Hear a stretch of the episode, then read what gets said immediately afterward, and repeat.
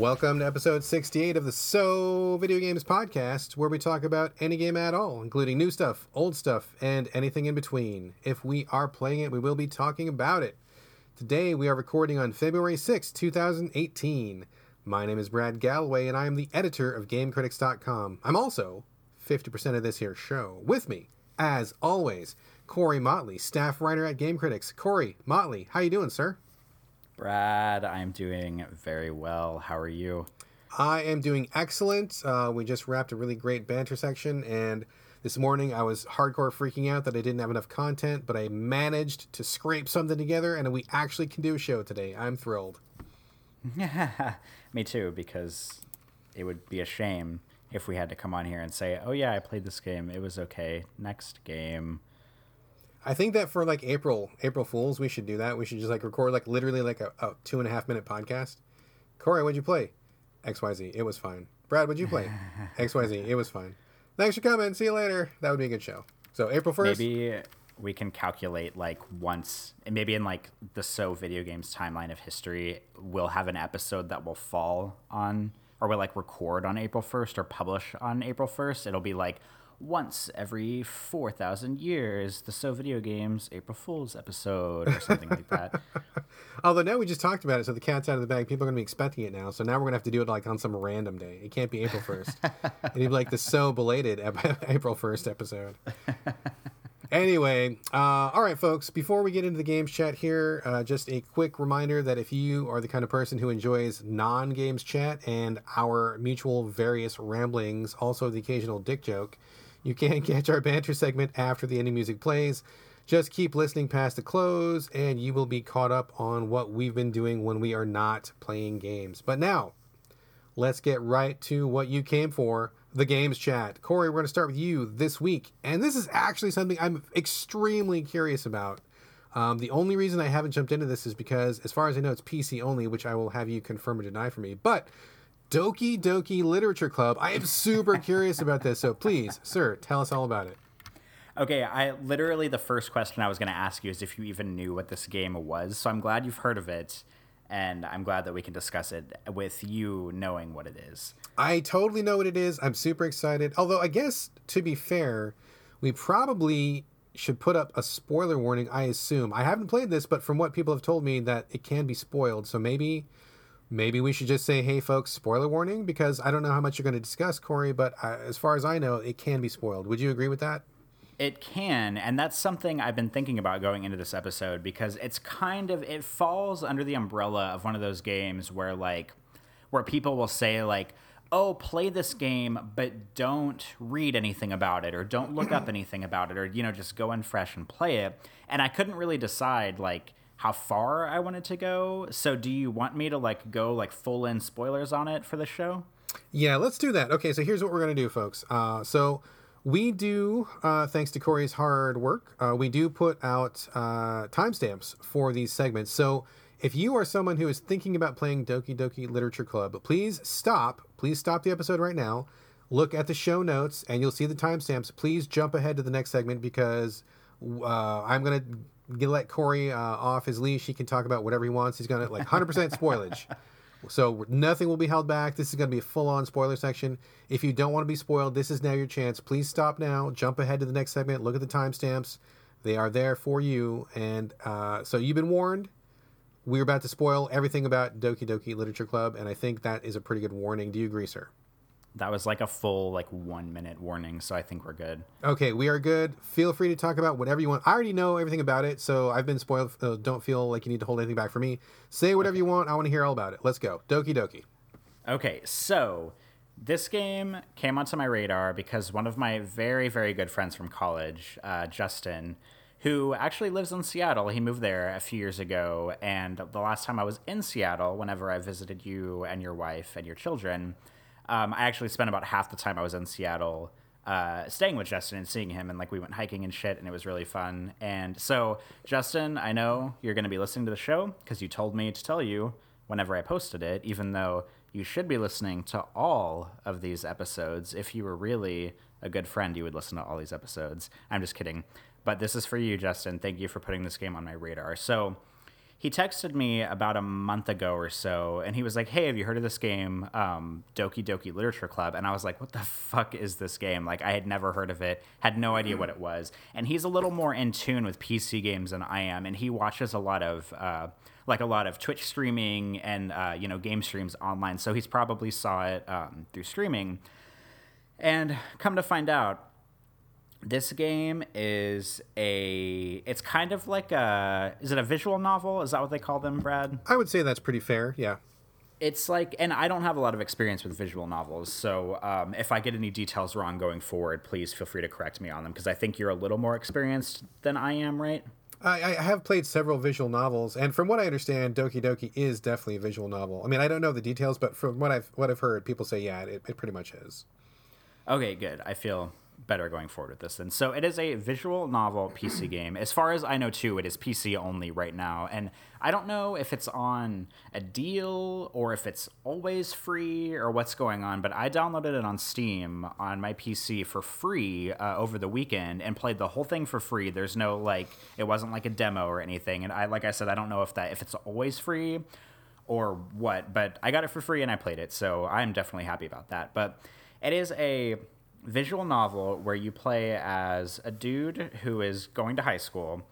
He has a friend named uh, Sayori. I hope I'm pronouncing that correctly. Um, and she's kind of like your like longest friend like she you know it, the game makes it out to seem like she's kind of the girl who's been there your whole life you know you're kind of like bffs never anything romantic or sexy she's just like kind of like your friend that's like your little sister in a way and um, and like they kind of like tease each other like she always um, sleeps in and you know doesn't get up on time for class and sometimes he has to like call her and wake her up.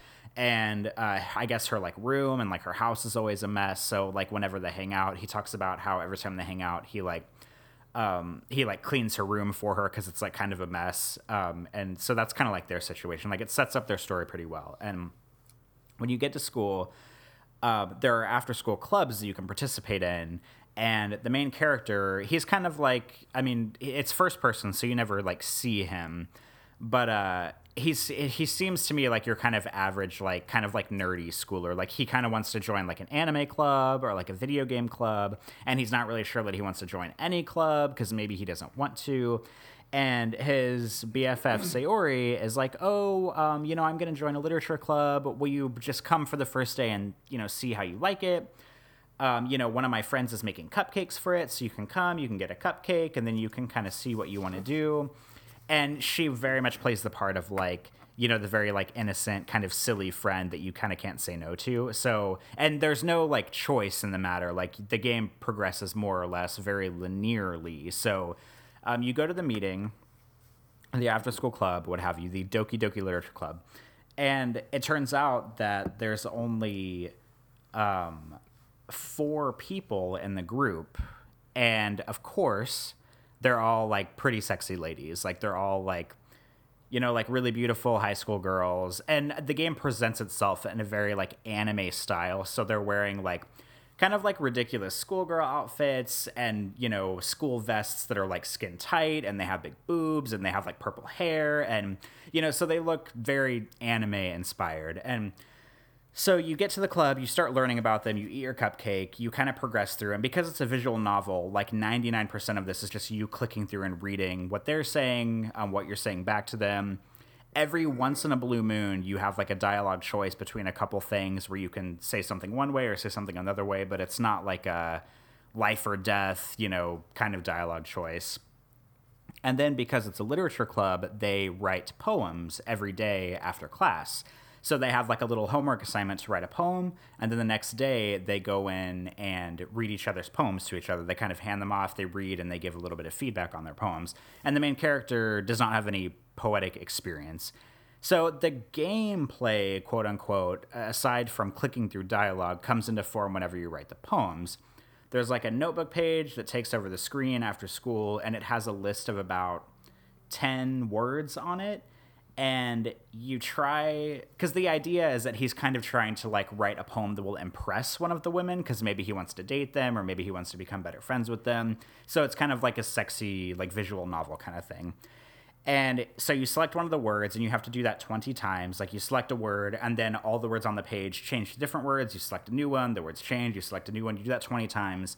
And then you get to class the next day and you kind of read over everybody's poems. And it progresses as if it's going to be like just like kind of like a dating sim visual uh, visual novel.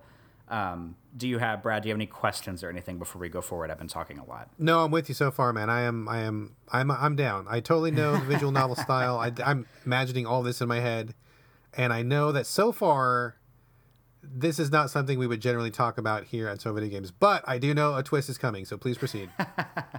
okay, so as you write the poems and as you learn more about the girls in the club, you know, you start to, um, like, maybe you can start favoring one of the girls over the other one, or maybe you can start writing poems that try to um, express, like, kind of like your desire for one of them over the other ones. And I've only played through the whole game once, so I don't know. I haven't researched it enough to know if there's, like, a way to. Like, like a solid way to attract a certain member, or if you like kind of go down the same path every time. I'm not really sure, but it's kind of neither here nor there. Um, so eventually, you end up writing enough poems. And in my case, I was um, fictionally attracted to one of the members named Yuri, and she's kind of like she's kind of like really sweet, but she's very introspective, and she likes like she straight up tells you that she likes horror and she likes. Um, you know, kind of scary things, and you wouldn't necessarily know that from looking at her, from listening to her talk. So, whenever I wrote poems, I tried to pick out the words that were kind of like more grim and more um, maybe like sad or um, like depressive and stuff like that. Because I mean, first of all, they were the easier words to pick out of the list of words, and um, I just kind of liked the vibe that Yuri was giving off.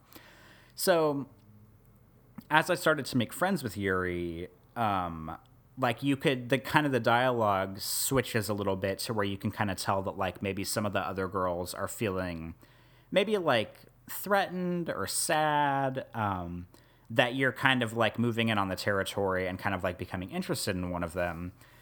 And eventually it boils down to Sayori, who is your best friend that gets you in the club.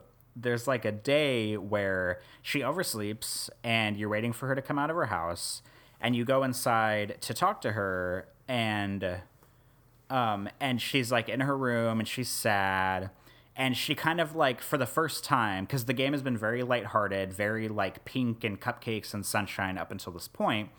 Um, you you confront her in the in her room and see what's going on with her, and basically she's like, "Oh, just so you know, like I'm really depressed and I'm on medication, and I feel like nobody cares about me and there's no way to help me and I like want to kill myself and it totally like throws a big curveball into the gameplay because it's very unexpected from what's been happening so far. But it's also very real because people I mean people who I mean people like to think that people who are depressed are like all they do is like mope and they're sad and it's very obvious that they're depressed but that's not always the case. Sometimes people who have depression or have anxiety they are very high functioning and they seem really happy and maybe they're the life of the party and maybe they get along with everybody and they're all smiles but in their head they actually are depressed all the time because it's like a literal chemical imbalance in your brain. And she is very much that kind of person like a like a high functioning um, like so, someone who has anxiety. And so she kind of like comes out to you and she's like i've been really depressed. I'm really sad all the time. Um, i don't want anybody to care about me. And then it puts you in a position where i started feeling like guilty because she also kind of was like oh i'm in love with you but i can tell that you're interested in yuri. And and so it puts you on that weird um, pedestal of like feeling guilty because she's depressed and she's kind of in love with you, but you've been chasing this other girl. So, like, do you want to keep chasing the girl or do you want to try to step it down with Yuri and try to, like, make things better with Sayori? And it kind of turns into, like, a little bit of a complex web.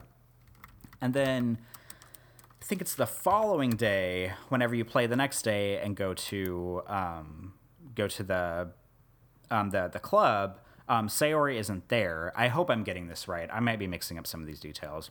But you go home to check on her, and you walk in her room, and she has hung herself, and she's dead. She has committed suicide. It's like a big, like, grim surprise, I guess. I mean, the fact that she was depressed and kind of came out about it.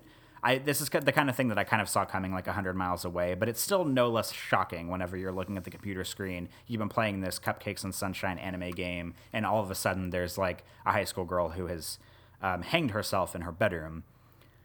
And then this is when the game really starts to break down. Like, up until this point, it was like kind of like a visual novel dating sim. And then after she dies, the game kind of kicks you back out to the start menu and makes you think that like that was the end of the game. Maybe there's a way that you can side with her and save her if you play it again or you know something like that. But when you start a new game, it kind of runs you through everything that happened before, but there's like glitches in the game that happens where you can tell that like it is although it's a lot of repetition, it's definitely a new experience. Like sometimes characters will say different things or sometimes the text boxes that they're using will be in a really weird font or sometimes like their character models will change and their eyes will like explode out of their head mid conversation. So it kind of feels oh like it, it, feels like a hallucinatory experience when you're playing the game uh, made more strange by the fact that you had just played through like a game that was like 90% normal and then you start playing it again and shit's just weird. And sometimes like the character models will like get really glitchy and everything is on purpose but it just kind of seems like the game's code is breaking down in a really interesting way and in a really unsettling and disturbing way. And at a certain and, oh and also in the second playthrough sayori who hung herself is gone. She's not in this playthrough at all. So like you go to the club because the the club president approaches you in the classroom instead of Sayori. She's gone completely.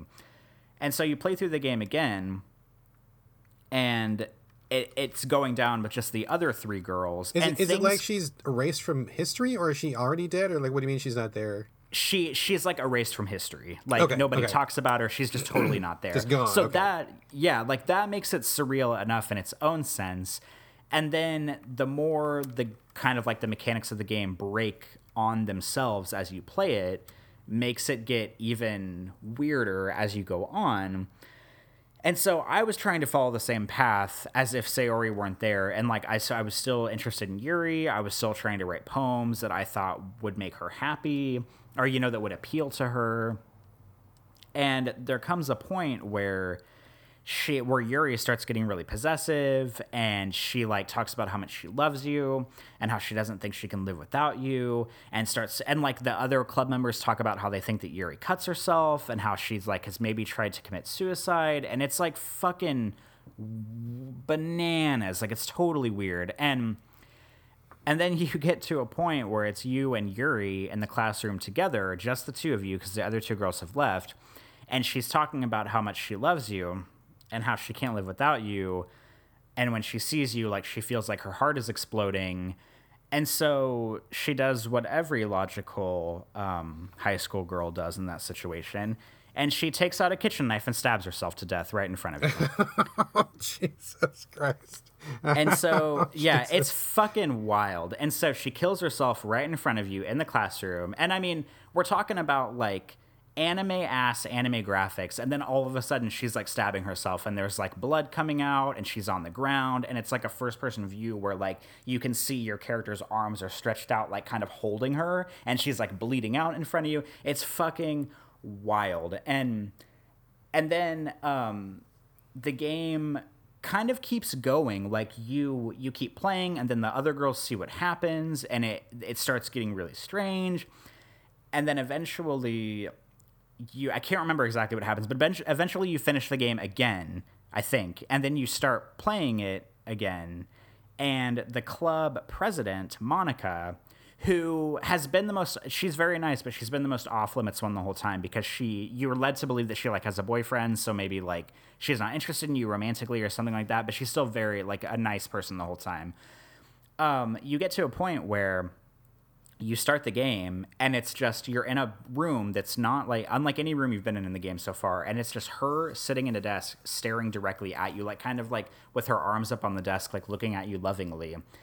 And she starts in on this monologue where she talks about how she is in control of the game and how she went into the the game file folders and deleted Sayori's game character files so that she wouldn't be in the game anymore because she loves you and so she was trying to delete the other characters out of the game. And because she deleted the other characters out of the game that's why the game files are messing up and why it was looking really um, really glitchy and really weird. And if you keep if you stay in that room long enough the game does not end. It will just eternally be her sitting there and every like 20 seconds she'll like go through a new little monologue with you that you read through and then she'll just stand there and stare at you for like 20 seconds and then she'll do a new monologue and so i quit the game because i didn't know what else to do and if you try to sa- if you try to save the game at that point, you go to the save menu and a little dialogue bo- box pops up and it's her talking and she's like, "You don't need to save your game. It's just the two of us here together now." And so you can't even save the game.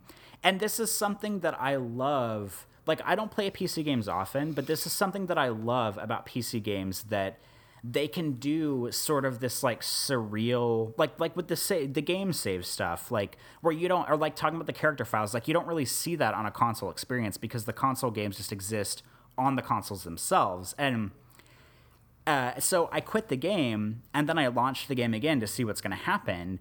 And whenever you launch it, it's her sitting there staring at you again. And she's like, she talks about how like what happened? I fell asleep and i had a bad dream. Where did you go? I've been waiting for you. And so like i go through this where like i quit the game a few times to see what happens and every time i come back she talks about how she must have blacked out and how she can't remember what happened and she was really scared and you weren't there and stuff like that.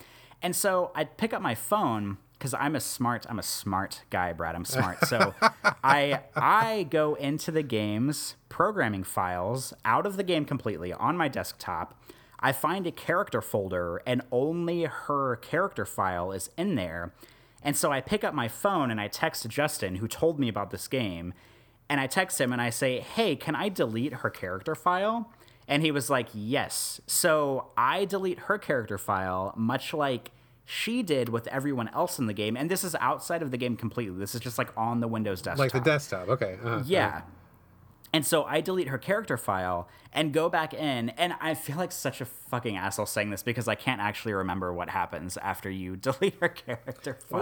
What? That's but I know I'm so stupid. Um, but I just remember deleting it, and then you go back into the game, and I mean, maybe this is like where I can't get any more spoilery because I actually can't remember what happens at this point. But um, but just like the fact that that's a really underwhelming ending to the story, but just the fact that like in a PC game experience, yet that's like an option. Like she talks about because she she kind of hints at it where she's like, "Oh, I didn't want you to be attracted to Sayori and to Ma- or and to uh, to Yuri, so I went into their care. I went into their folder and downloaded their care or and deleted their character files.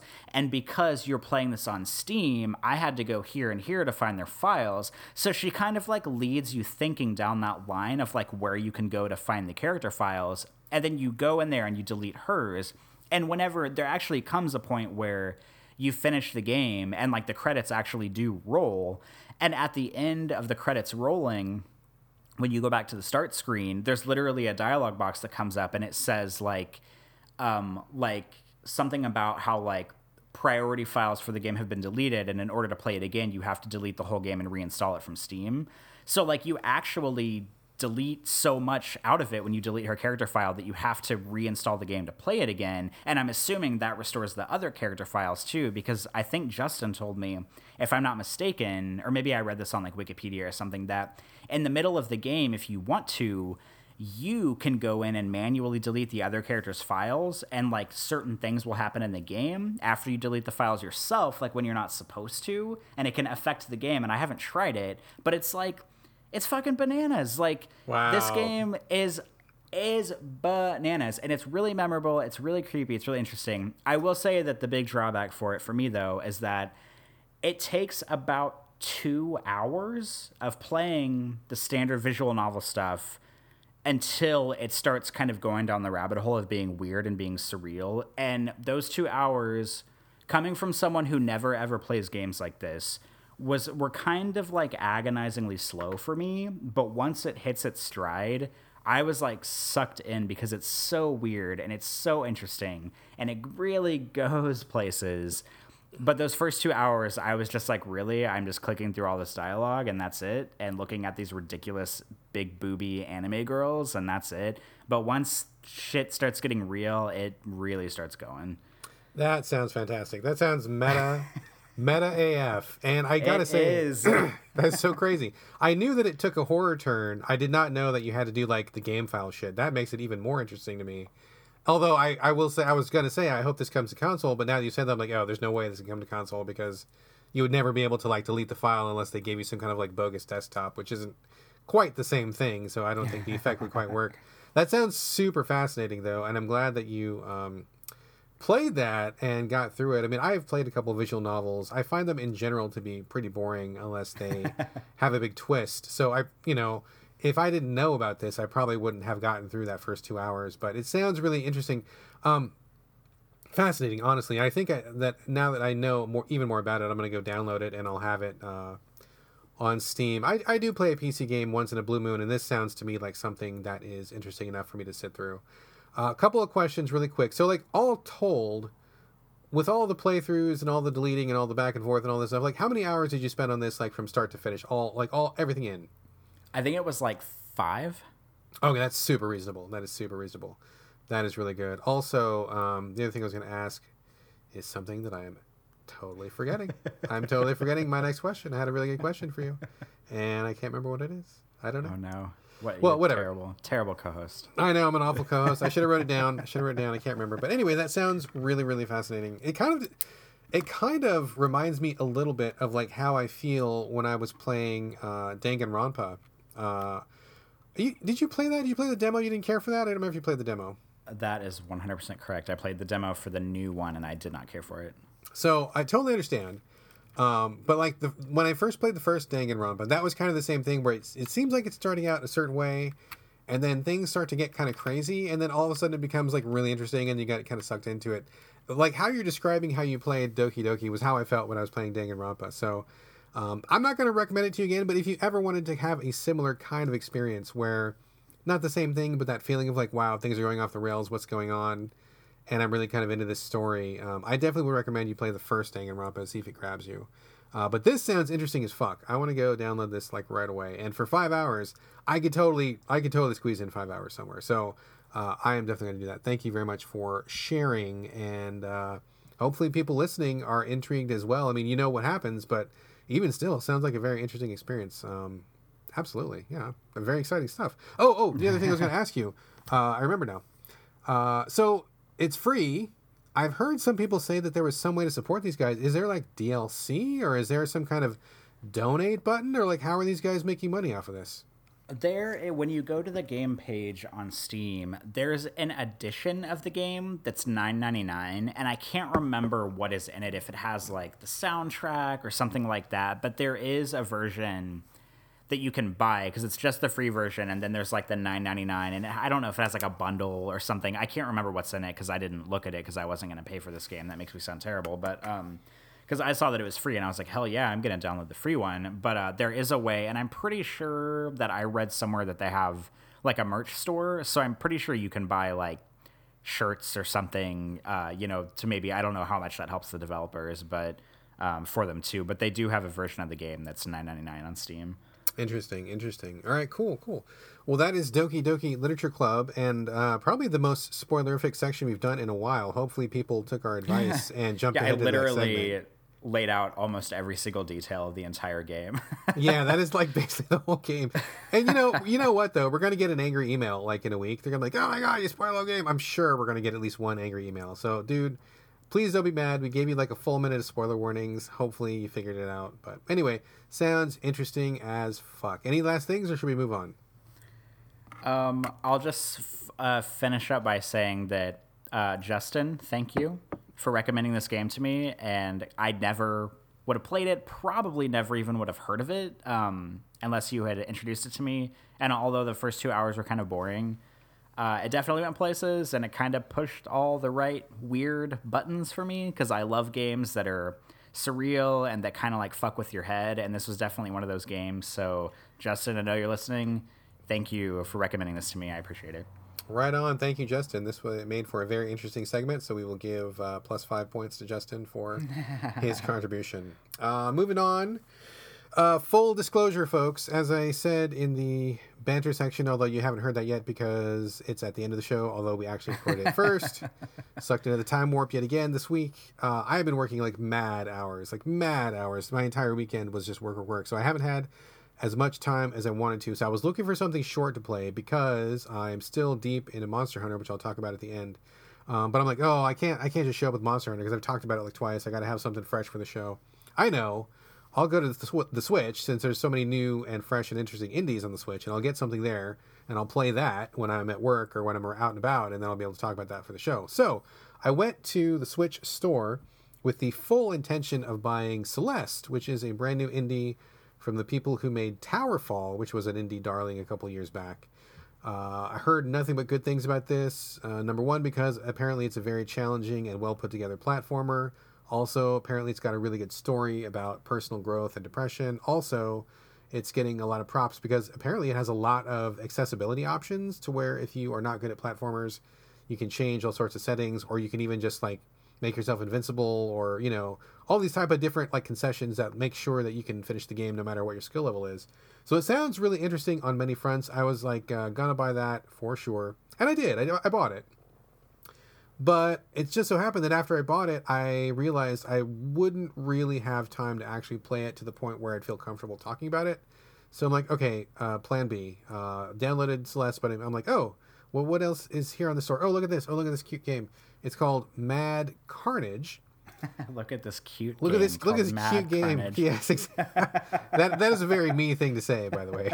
So, uh, so it's a turn-based uh, it looks like a very turn-based strategy game set in a post-apocalyptic wasteland where you ride around in cars. It looks like you're battling for fuel. It looks like Mad Max but on a grid and a, like a turn-based strategy game. And I'm like, "Oh, okay. Well, I like Mad Max and I like turn-based strategy, and this looks interesting. And there's also like some uh, comic book cutscenes and stuff. And it's apparently was worked on by some writer who I've never heard of, but the developers felt like it was worth mentioning that he was a writer. So probably I just haven't heard of him, but he's probably somebody all right, well, I'm going to go with this. And it was like five bucks. I'm like, that's a good price. That's an experimental price. Uh, I'm okay trying an indie for five bucks. That's within my my gambling zone. So I also downloaded Mad Carnage in addition to Celeste, and I figured I'll save Celeste for when I have more time, and I'll try Mad Carnage for the show. Um, yeah, it was kind of a waste of five bucks. I kind of want my five bucks back. Oh no! It was kind of, okay. So, like I said, turn-based Mad Max, kind of a three-quarter isometric view.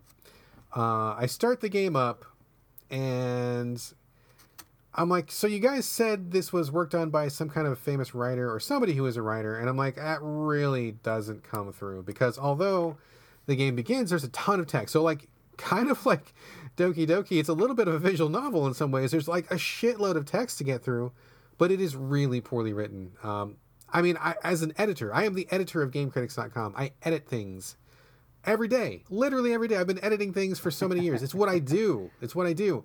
And for me to sit through the text that they were putting in the game was absolutely like nails on chalkboard unbearable. It was like wrong punctuation, wrong spellings, repeated word choices, like really poor run on sentence structure. And I'm like, oh my fucking God. Did I mean maybe a writer, quote unquote writer, wrote this? But you didn't spell check this. You didn't go over this again. Like you didn't edit this. Like this is this raw text which is not suitable for publication. I would not run that text at Game Critics. It is not up to our standards. And sitting there trying to read that, I was, it was, uh, it was real, it was physically painful to me. I started getting stomach cramps, felt some diarrhea coming on. I couldn't get through it. It was really bad. So I skipped the dialogue. I'm like, this is really awful. And it was just like like pages and pages of text, tons of text. So it's a real shame that it wasn't good because I mean that would be okay. I don't mind reading a bunch of text if it's good and you know you have a little maybe strategy you go back read a couple pages go back do some strategy that's fine that works for me. But the text was just straight up awful really awful. Um, then it goes to a couple comic book cutscenes which is weird because if you're going to go text why would you have a couple comic book cutscenes? Why would you not do all comic books? Because i think that you know adding more visuals is great for a visual medium like this. But it's a really weird mix of text and then just comic book scenes.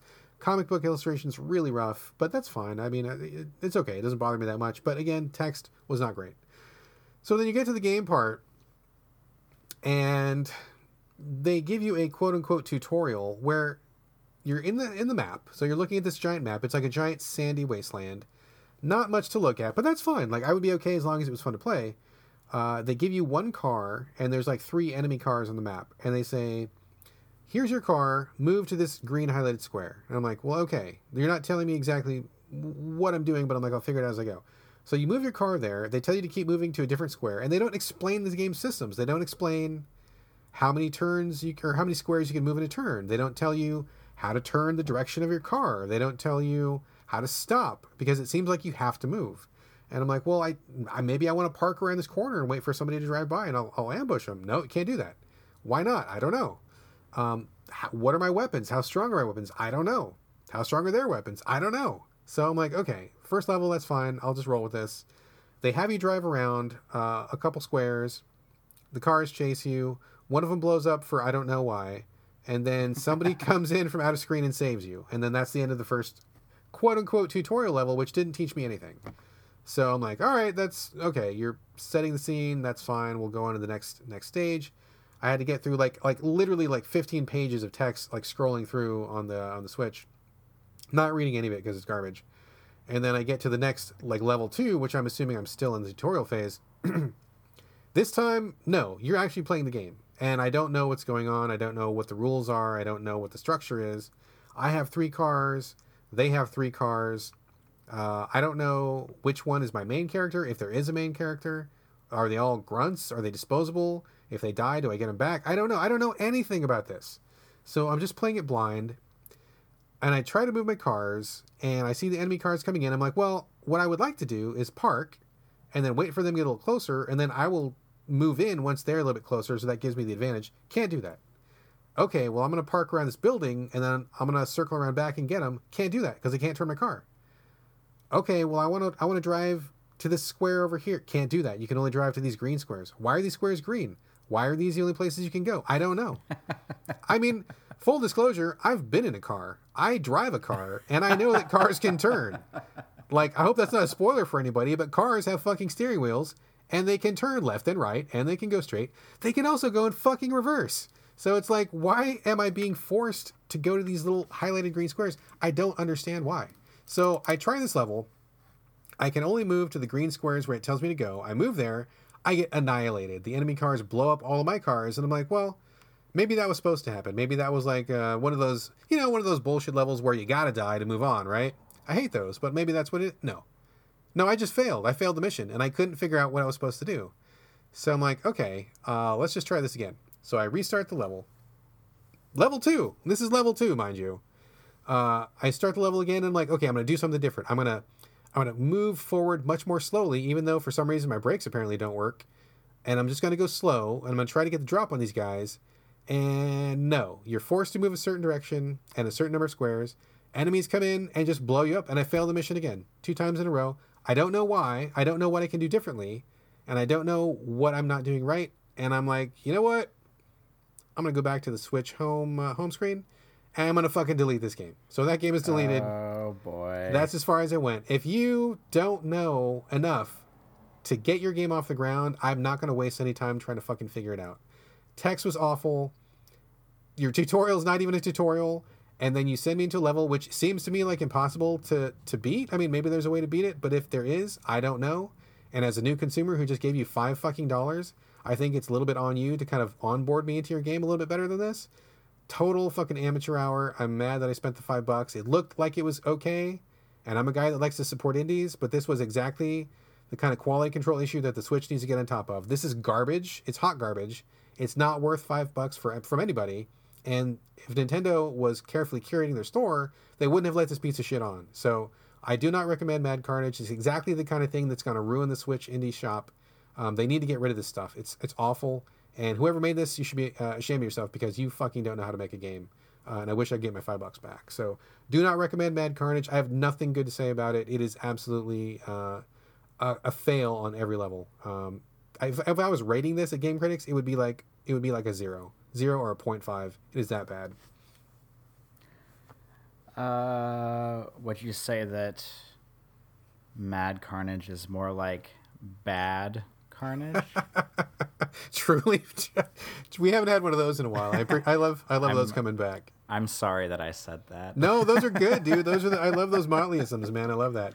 It is bad Carnage. It is ultra bad. It is ultra bad Carnage. It is just a mess. I'm I'm really. Uh, I mean, on the one hand, I'm glad it was so bad because I saw enough of it to talk about it on the show before we recorded the show. On the other hand, I want my five bucks back. This is a bullshit game. This shouldn't be on the store, and I'm mad at Nintendo for having it on the store. Whoever these guys are that put this game together are not even real game developers. This is bullshit. This is a travesty. So anyway, fuck that fucking game, and that's all I have to say about it. It's awful. I, I have I have something to say here. Yeah, please do. Yeah. Okay, so although obviously I respect your opinion about this game, however bad it may be, um, and games like it, however bad they may be, I would like to challenge your notion that just because a game is bad means that it should not be for sale on the Nintendo Switch store Why is that? because I don't think it's Nintendo's place to say your game is bad, therefore we're not going to let you sell it. I think it is the marketplace's place to for it to allow you to put the options out there and allow you to be as informed as possible in order to make a good purchasing decision. And sometimes that's not possible because literally I'm looking at it right now. Mad Carnage has one review on Metacritic.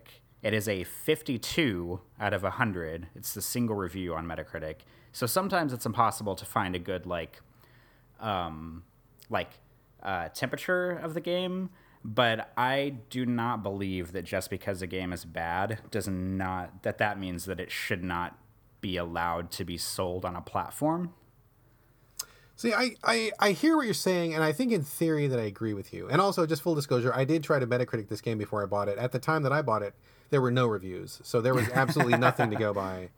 Um, and even if even if there was a 50, I would sometimes still go for that because you know I find some games that other people don't like that I find some good in, and I you know I've I've enjoyed games that, that people have, have seen as like quote unquote bad games. So I'm I'm definitely okay with experimental or low budget or stuff like this. But I mean, I think from the perspective of like if I was Nintendo, and this is kind of the same thing that's that's been going on with Steam for a long time.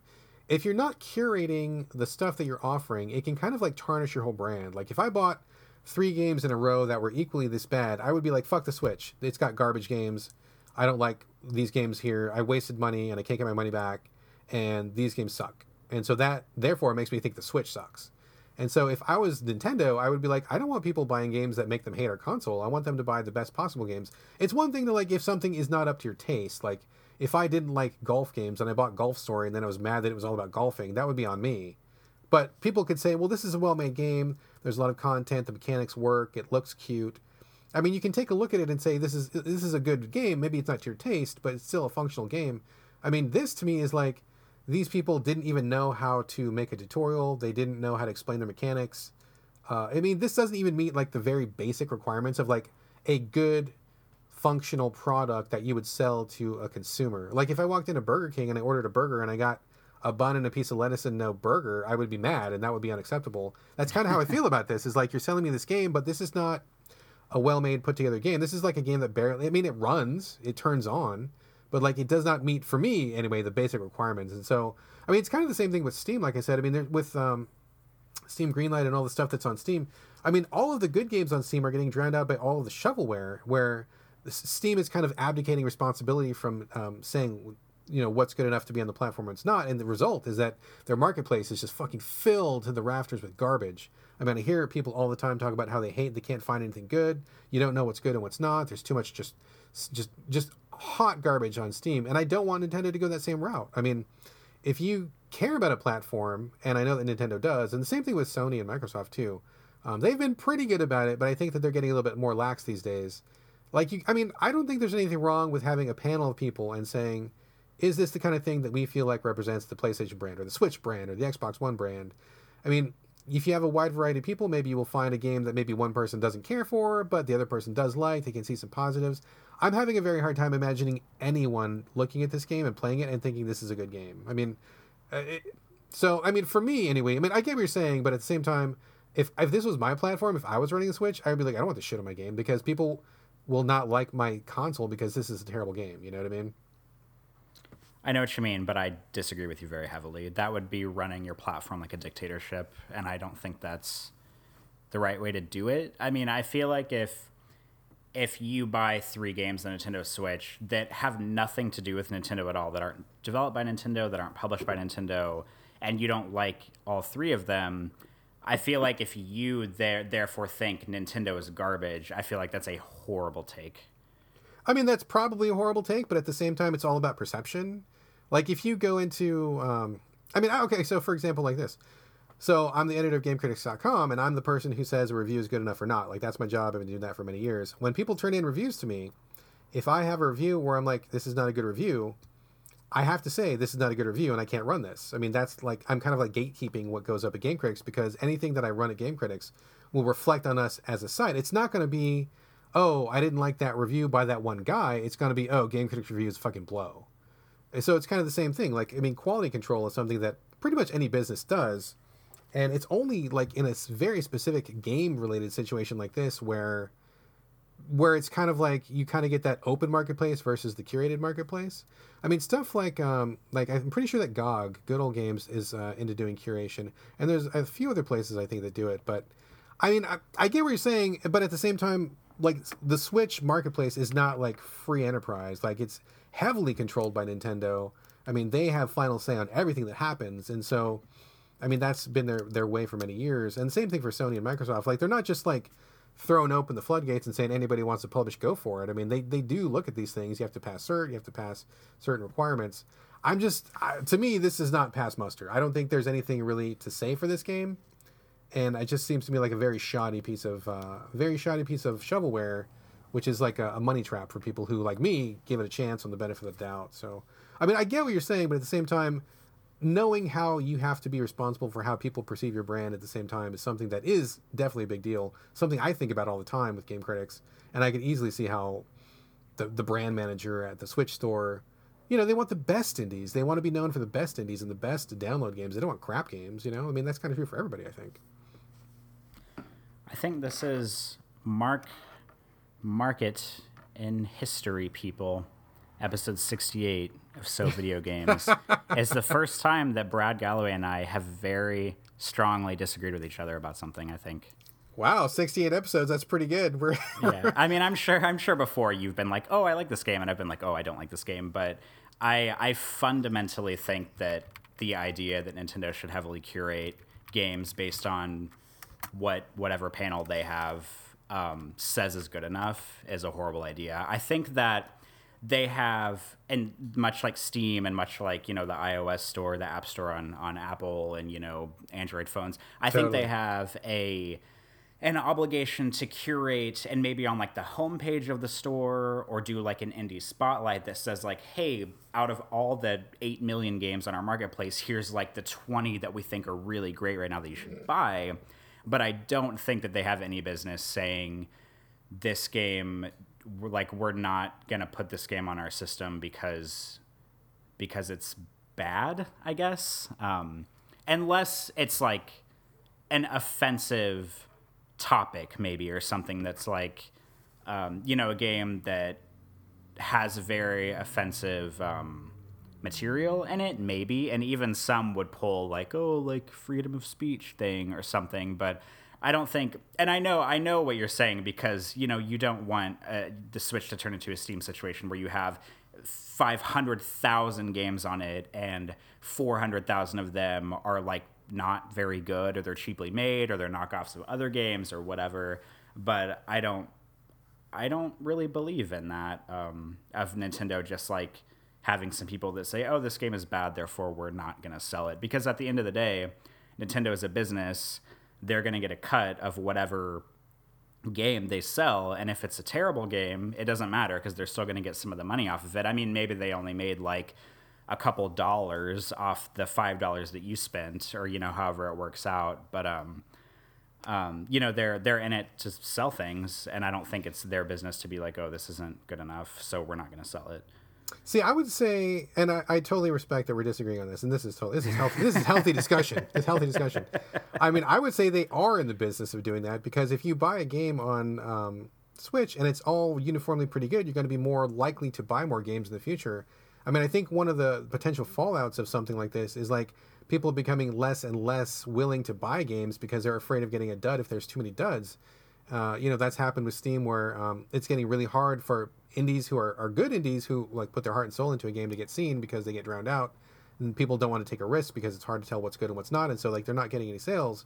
Uh, and this you know the same situation could happen here where if the nintendo store gets drowned out with a bunch of crap people are going to buy less and less. They'll buy the next mario kart or the next smash brothers for sure but maybe they're going to be like ah i'm not going to go to the indie store because it's all full of crap and i don't know what's good so forget it.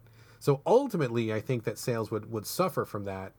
Um, but yeah i mean i mean clearly we're on different sides of this, and that's totally fine. I respect your view for sure. But if I was in charge, I would be like, you know what? No, no, no. We need to make sure that everything we sell is all killer, no filler, because then we have a much higher level quality. Rising tide raises all boats, and therefore people will be more inclined to trust what we sell. People have a more favorable view of the Switch. I mean, that's how I would approach it if I was in charge of this. Clearly, I'm not. Uh, so that's not my call to make. But after an experience like this, when I've had so many positive experiences, to have a bad one. I mean, the first thing I thought of was who the fuck approved this because this is garbage. Like it's not even it's not even a game that I just don't like in terms of taste. This is like an actual like capital G, capital uh, capital B, capital G bad game. Like this is this to me is not ready for prime time. Should not be sold. So anyway, we don't have to beat this into the ground, but uh, that's I'm going to be more ca- cautious of my uh, Switch purchases now that I know they're going to let shit like this on the store. I will definitely not take as many risks. I'll have to like make sure there's at least a couple Metacritic reviews, and maybe ask around word of mouth or something like that. Uh, so again, slowing sales just for me on a personal level. But um, there we go. Mad Carnage. Do not recommend under any circumstances whatsoever. Enough about that though. I am very, very, very. Oh, okay, so first I gotta apologize. Everybody listening to the show, I owe Corey an apology because we had talked about we had talked about Hellblade Senua's Sacrifice a while ago. I actually bought it last year and I never got around to it. And then Corey recently got it. And I'm like, oh, dude, let me know when you play that because I will totally jump on at the same time. We'll play it at the same time. We'll talk about it on the show, have a back and forth, etc., uh, etc. Et and Corey's like, cool, cool, cool. Corey fulfilled his end of the bargain. And then when he's like, Brad, I played Hellblade. Did you play Hellblade? And I'm like, I certainly did not. I did not play it at all. I've been playing nothing but Monster Hunter the entire time. Didn't even, didn't even didn't even crack it. Didn't even go to the home screen. Nothing. I let you down. I apologize for that because this should have been a back and forth. Uh, he said, he said discussion, and I did not. I did not do that. That's on me. So sorry, folks, and sorry, Corey, for that for letting you letting you down. But I am still very interested to hear your take on Hellblade: Senua's Sacrifice. Uh, so, uh, from your perspective, sir, tell us all about it. Well, the silver lining perhaps here is that I haven't finished it. I maybe maybe like halfway through it. So in the event that you play some or all of it in the next week, we can probably continue this discussion next week, but I can give you like sort of my I played it for maybe like 3 hours, sort of like my 3 hours in thoughts and feelings about it right now. How does that sound? Sounds good to me. Uh, should we put up a spoiler warning or no? Spoiler free? Uh, spoiler free. Yeah. Okay. All right. We're I mean, I don't even think I've encountered anything in the game that's like that like I know enough to spoil anything yet, so I uh, I don't even think I could spoil it if I tried. Um, so this is Ninja Theory's newest game. Ninja Theory they did Ninja Blade, right? Ninja Blade. They did do Ninja. Wait, no, no, no, no. It's not Ninja Blade. It it's called? Heavenly Sword. Heavenly Sword. Heavenly Sword. Did who did Ninja Blade? Ninja Blade was done by I want to say I think it was FromSoft. If no, that's not no. right. Hold on. I love Ninja Blade, but that's not who made? All right, hold on, folks. to the to the internet. well, and they also made um, DMC, the remake of Devil May Cry. That was their last. No, it is. It is. Made. It is FromSoftware. Oh, they, it's FromSoftware. Did Ninja from, Blade? Yeah, Ninja Blade is dope as shit, dude. Are, you, are we thinking oh, about the same huh. game? I don't know. Are we talking about the same game? Ninja Blade is the one where you. It's a third person. All right, Divergence, folks. Hold tight. Uh, it's the one where you are a ninja, third person action. You're in a city, and it has like tons of QuickTime events, and all of the QuickTime events are like super mega over the top, like somebody monster picks up an entire skyscraper and like slams it into a ninja, and the ninja like blocks the skyscraper with his sword, and they're jumping all around, and the dude like jumps up to the moon and bounces off the moon and comes back down, and all this crazy shit. Like, is that is that what you're thinking of? Yes, yes, we're talking about the same game here. Oh, Ninja Blade is the best. I love Ninja Blade. It's so good, so crazy. But that is not what we're talking about right now at all, not even remotely. But it's a I'm good glad, game though. I, I'm glad we went down this road though, because I thought I thought that Ninja Theory did this game, but I am mistaken. Um, but the last game they did was the remake of Devil May Cry. They did DMC, which I loved. I thought the game was fabulous. I still love it. Um, That game's awesome. That is the best Yeah. fucking. That is the best DMC. That's the best Devil May Cry, hands down. I Would think you I would be inclined to agree with that. Yeah. Yes, you would. Yes, you would. Of course, you would. having having not played all of them, I agree. it's still the best. Trust me. That DMC is fucking dope, dude. I love that game. That's also another. See, we're just good recommendations all around, folks. Go play. go play Ninja Blade. Go play DMC. You're getting all, all the scoops here at, at So Video Games. But continue, please, sir. Yes, yes, yes. So Hellblade came out last year. It was it's a third person sort of like uh, sword fighting melee adventure game. But the big hook about Hellblade is it's supposed to f- uh, feature heavy themes of a sort of like anxiety and like maybe like bipolar disorder and sort of like mental health issues. And interestingly enough whenever i started playing the game the intro of the game is sort of like the main character Senua she is um, on this sort of like log boat thing by herself, and she's like paddling down this kind of like foggy river area. And as she paddles, you have camera control, but you do not have character control. Um, this is where like the credits kind of come in on the sides. Like it'll be like, oh, game director, you know, game producer and writer and all that stuff. The very first credit, if I'm not mistaken, that flashes through whenever you play the game is the mental health advisor that worked on the game.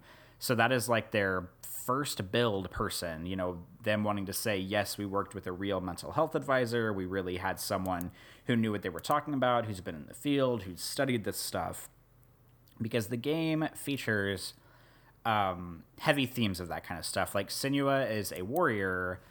Um, it's the game has a lot of like mythology stuff going on. Like they talk about a lot of characters that you know anybody who's watched like a Thor movie, for example, would be familiar with, and um, she's going to this dark world, or she's going to hell, really, to try to like avenge the death of like her boyfriend or husband or a guy that she's in love with. I don't really know exactly what their relationship was, was but they were together.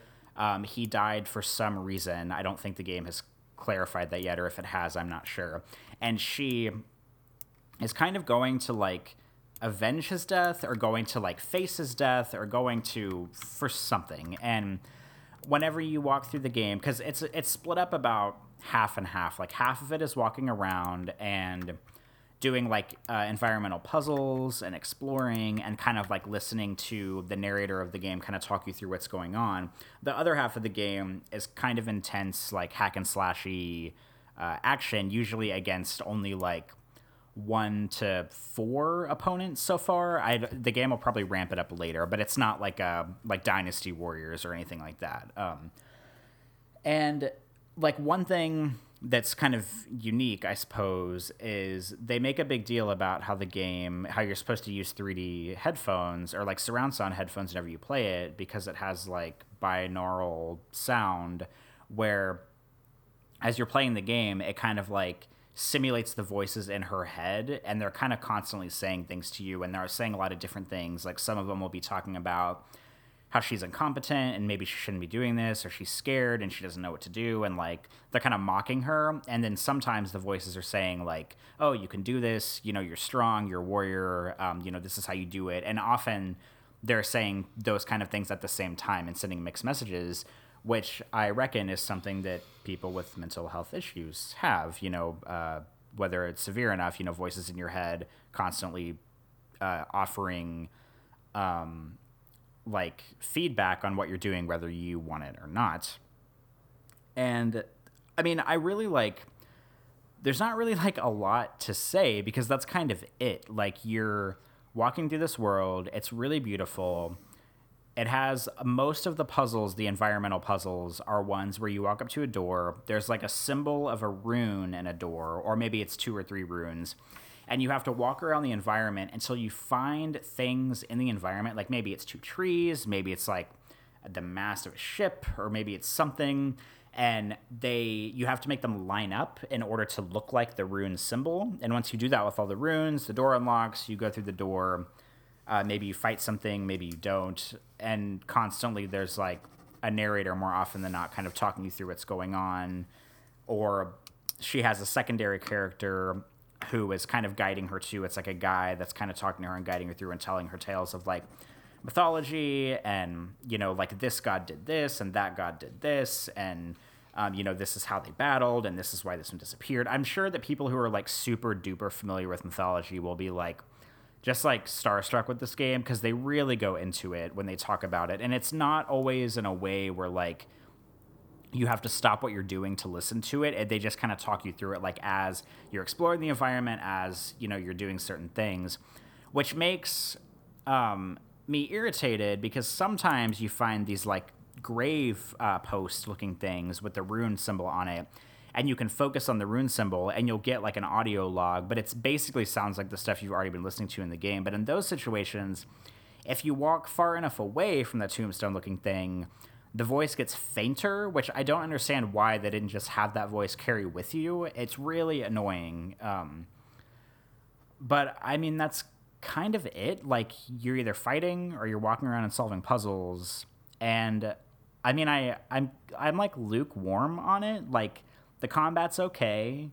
The puzzle solving is kind of boring. Um, the world is interesting. The game is beautiful. The story is interesting but I kind of wish that there were like a little bit more going on in it. And I don't mean that I want to be like fighting dudes with my sword every 30 seconds because the game does a pretty like admirable job of only putting you in a combat situation like maybe every like 30 minutes or something. Like it's not one of those games where you walk into a room, you fight 10 guys, you walk two rooms over, you fight 10 guys. Like it really paces it out, which I applaud because I like because less combat means more meaningful combat and i definitely get a sense of that in this game but i i mean it's fine i'm not head over heels for it maybe it'll get better as i learn more about the story and figure out what's going on but i also feel like it's one of those games that's kind of giving me the runaround. Like the first objective you have in the game is to go through this like gate to hell.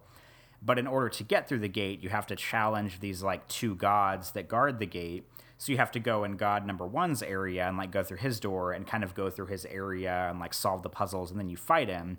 And then you go back to the lobby and you go through the other God's door, you go through his area, you fight him, and then you can finally get to the gate of hell. And then when you get across the bridge to the gate of hell, you kind of have to do it not again, but you like get in a situation where it's like, oh, there's these three portals that you have to go through and solve these three things before you can go through this door to lead to the next area. And it's like giving me a little bit too much runaround. Like I kind of wish the game would just kind of get where it's going and not make me do like these kind of like tangential things to keep me on the linear path. But uh I don't know. I mean, maybe if they had done that, the game would only be like three hours long. And from what I understand, the game is like about seven ish hours long. So I may be about halfway through, but I mean, it's fine, but it's not, I'm not in love, but I don't dislike it. It's just like fine, I guess. Glowing review from Corey Motley. you heard it first. Seal of approval, Corey. Seal of approval. well, interesting. Um, I, I mean, uh, I heard a lot of people really lavishing a lot of love on this game, um, because of how it treats the mental illness. I mean, the way you describe it sounds interesting, but I mean, I don't know if that's enough for me to like have the game be carried just on the strength of that. I mean, maybe it'll change as things go on for you since you're not done with it yet. But I mean, it sounds cool, but I, you know, like kind of like you said, like it seems like just on paper, I would want a little bit more going on. Um, I'm a big fan of Ninja Theory. I, I, I don't like Heavenly Sword, but I've liked everything else they've done. And I, you know, like I said, I bought this to support them, and I'm really interested. But like from what you're describing, like it kind of doesn't really sound that interesting. um, I mean, I'll, I'll still get it. I mean, I'll also play it. I mean, but uh, I guess, I mean, I mean, it sounds like what you're describing is you walk around, you do a little like weird puzzle, you fight a couple guys, and you walk around. But and the uh, the hook of it is just you're like listening to these voices the whole time. I mean, is that is that a very reductive way of summing it up? Uh, pretty much, yeah. Huh. Okay. Well, geez. Uh, I guess finish it and let us know what happens because it doesn't sound like that great. And I mean, I am not someone who suffers from mental illness, so I don't know how strongly these um, these themes would resonate with me. I do know a lot of people who I am friends with who do have different forms of mental illness said that it was very a powerful experience for them, and so I, you know, I wouldn't want to take that away from them, and I, I support more representation in games, et cetera, et cetera. But I mean, I don't know. From what you're describing, it doesn't really sound all that interesting. Yeah, um, and I mean to piggyback off the point you just made, which is something I had I've been thinking about since I started this game, is like I I don't have any mental health issues either. Like I sometimes I suspect that I might have anxiety, but I don't really think I do, and I've never been diagnosed. I'm not depressed. Like I don't suffer from anything, and like but there are a lot of people out there who have depression, who have anxiety, who have uh, you know, like mental health issues. And I certainly don't want to make light of that in any way, in any way, because, you know, I support, you know, the well being of everybody who has anything going on like that. But I feel like this is one of those games where it just kind of boils down to like, it's just kind of not for me because I don't like the people who have those issues. I would hope that this game would resonate with them and they would maybe think, like, like wow there's finally a game that kind of speaks to the way i feel or it speaks to the journey that i've been on and sort of lets me like experience that and maybe overcome that like i don't know if she's gonna like i mean i don't think you ever like win against a mental illness but i don't know if the game's gonna set it up for that or if it's gonna set it up to be like in the end kind of like be something that she just has to kind of live with and manage um, so i i i love the idea of this game being that thing for people who have uh, mental health issues that they can really relate to. But coming from me who doesn't and you who doesn't, like I just feel like it doesn't resonate as strongly with me because of that, and therefore it might not with you either. Yeah, I don't know. I mean, I guess, yeah, I mean, possibly. And I mean, I probably a lot of it depends on the ending too, because sometimes, you know, how things build up and how things end. I mean, who knows? Maybe that would be the bow that kind of ties it all together. You never know. Um, question though uh, one thing about this game that was very, very celebrated and got a lot of attention was the audio design. Um, so, just full disclosure, I'm not a guy who spends a lot of time listening to audio. It's not really that important to me. I don't remember soundtracks. I don't really often buy soundtracks. I don't, uh, you know, I don't recognize voice actors um, very often. Uh, it's not audio for me is something that just doesn't play a large part in my in my game experience. I very often play games on mute because I just don't care, or I'm in a place where I can't listen to sound. Um, but I heard a lot of people saying that they did a great job with the sound here, like the directional audio and the way that it plays. And they strongly suggest that you use headphones. Now, for me, that's basically a no go because where I play games, uh, I, I, don't know if I've talked about this before or not, but my, my living room looks like an internet cafe. In fact, when you were here in Seattle, did you come over to my house or did you not? Yes, I was there. Okay, so it's even more so than it was last time when you were here. We've actually made some changes to it. Um, so my living room looks like an internet cafe where we have consoles and TVs. It's very obvious to everybody who sets foot in my house that we play games as our primary form of entertainment, and we like to do it as a family. It's a very social time for us.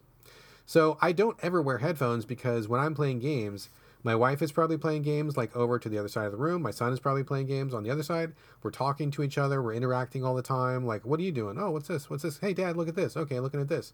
Like, we're constantly like doing things with each other. Like, it's never an experience where I'm like in the zone where like the world is shut out and I'm so immersed and I'm just in my own world. I mean, that's really one reason why I'm not, I don't really, I'm not on the VR train either because I could never imagine myself putting on a VR helmet and being separated from the environment that where I like to play games in.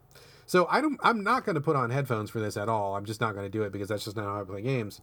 Uh, but did you wear headphones? And if you did, did you also try it without headphones? Like, did you feel like it added to the experience? It did not. I mean, what was your what was your take on that? I have played all of it with headphones, and headphones for games is kind of a new experience for me. Maybe something I've only been doing in the past, maybe like year or two because um, I've always paid attention to the audio in games. Like I don't play them on mute or play them turned down really, but um, I got a PlayStation Gold headset, which is a surround sound headset, a couple years ago, and uh, basically about probably like three quarters of the time when I start a new game, I try to play it with headphones on just to like see how much more immersive it makes me in the experience. And like I don't really have the barriers of entry because usually if I'm playing in the living room, I'll be like sitting by myself and playing, and I won't have to worry about like other stuff going on around me. Um, I did this. The audio in the game is pretty fantastic, and it is interesting to hear like, you know, some of the voices come through on the left headphone, some of them come through on the right, some of them sound like they're behind you. I mean, obviously, it's like a surround sound situation. Um, I I think it's good. I enjoy it. Um, but from a like gamers with disabilities perspective, because I know at Game Critics we talk about this a lot, and we bring this up on the show sometimes um, I actually like. I don't think the game would be like unplayable or be like a disaster, like if you don't have the sound up or aren't wearing headphones or something. But the like this first of all, the subtitle situation is weird because any of sort of like the ongoing little like bipolar e voices that are in her head the subtitles are on the very top of the screen. And usually that dialogue is interesting but it's not like meaningful to the gameplay. Like it's not like a story narrative or something. And then if the narrator is talking or if like a character is talking and it's like a meaningful story thing, those subtitles are on the bottom of the screen. And but not because the, the because the little voices in her head say things so rapidly, not everything they say is subtitled. And sometimes the stuff that's subtitled, you don't hear them say. So I don't know if that's like a design uh, like a, a really deliberate design decision that kind of says you know that maybe says something else about mental illness like you know maybe uh, I don't know, you don't always know what the voices are saying in your head or something like that. Or if it's just a fact that like they technically couldn't put every subtitle for every single word that's being said on the screen all the time. Um, but the biggest disability type barrier, which I mean, if you have good hearing, this is great for gameplay, and if you don't, it's it'll make it uh, a little bit of a disaster. Is whenever you're in a combat situation, the camera is very close to Senua's back. It's almost like a Resident Evil 4, like kind of over the shoulder thing. It's not like a Ninja Gaiden where you're like swinging the camera all over the place to see what's going on in the in the environment.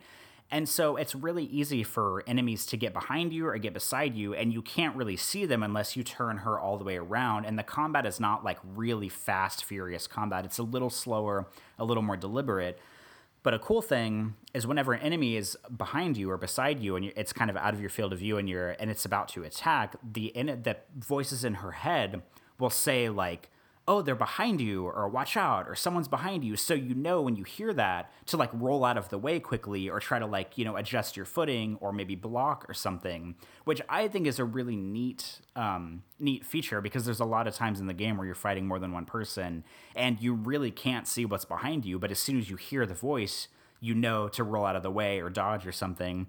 But if you don't have headphones on or don't have the volume turned up or don't have good hearing or any hearing, I don't. I think that would be a lot more difficult, and you would probably be taking a lot of cheap shots to the back because you wouldn't necessarily know to get out of the way. Yeah, interesting. I was a little concerned about that because I mean I have fine hearing myself, but we do have um, a number of deaf and hard of hearing people who come to Game Critics, and we are one of the only uh, websites on the entire internet who actually bothers to put uh, information for deaf and hard of hearing players in our game reviews. We've been doing that for many years, so it's something that's really important to me. Um, so I mean, I so I mean, this kind of like branches out into like a larger question about what are accessible games. What does it mean to add accessibility options for players? How does that affect an artist's vision? I mean, these are big questions that people have been talking about, and there's I mean, I, to be fair, I think there's points to be made on both sides. Um, although I will say that I think in general, I think that for most experiences, there are ways to make things accessible for everybody. I mean, I get the voices and the directionality, and that makes sense to me, and I, am sure that's probably a very powerful um, effect for people who can hear. Uh, but for me, who sometimes doesn't have headphones on or doesn't even have sound on, or for people who can't hear, I mean, it seems like there's got to be a workaround. Maybe you could have like visual prompts on the screen that would simulate where the voices are coming from or some other type of visual effect. I mean, I, am a pretty creative guy. I know that game developers are also very creative people. I feel like there's probably a workaround for that. So um, that's a much larger discussion, though. I don't know if we want to broach that today, but hearing what you're talking about, I mean, it. Mm, I don't know. I don't know. We'll see. I, will I'll give it a shot. I'll probably try with just regular audio. I might even try it with um, the audio off just to see how that works. But knowing that the developers were very keen on people using, well, I'm very keen on hearing people using headphones is a very specific niche. And although that's probably the majority of players are probably okay with that. There are definitely uh, a sizable chunk of players who are not okay with that, and it's kind of weird to me that they were kind of going down that route. But uh, yeah, I don't know. I haven't tried it. We'll see. I'm sure we'll talk about it again. I would love to hear how this uh, wraps for you. If the ending maybe gives you some more drama or draws draws you in a little bit more, or you know maybe it's going to be just like uh, ho hum all the way through. We'll see. I guess. Any yeah, and if uh, yeah. I was just gonna say, if you play it um, by next week, I would be interested to see. Like, I know my discussion on this game probably hasn't made you think that you like really want to dive into it anytime soon. But uh, if you do play it, I'm I'd be interested to know what you think about it. I will not play it. Uh, I can I can tell you right now. When I told you originally that I was going to play it, I had nothing to review.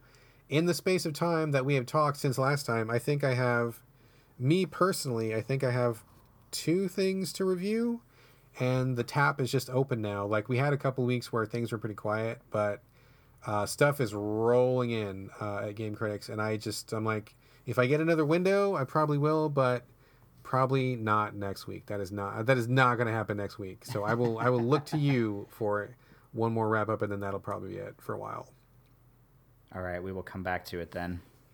All right, cool, cool, cool. Thank you very much for that breakdown. One more game to go, and then we will wrap this show. Um, I don't have a lot to say, but I didn't want to come to the show with anything less than two things to talk about. But like straight up, dude, I have been playing nothing but Monster Hunter World uh, since the last time we talked. I know that I was kind of lukewarm on it. I listened back to my to my segment on that show because I was like, ah, I felt like I was shitting on the game, and I didn't mean to shit on it. like I, I just wasn't excited, you know, like I know that when I get really excited about a game on the show, I can really I really want to like be a cheerleader for it and I try to explain what's so great about it and I felt like I didn't really do the game justice last time.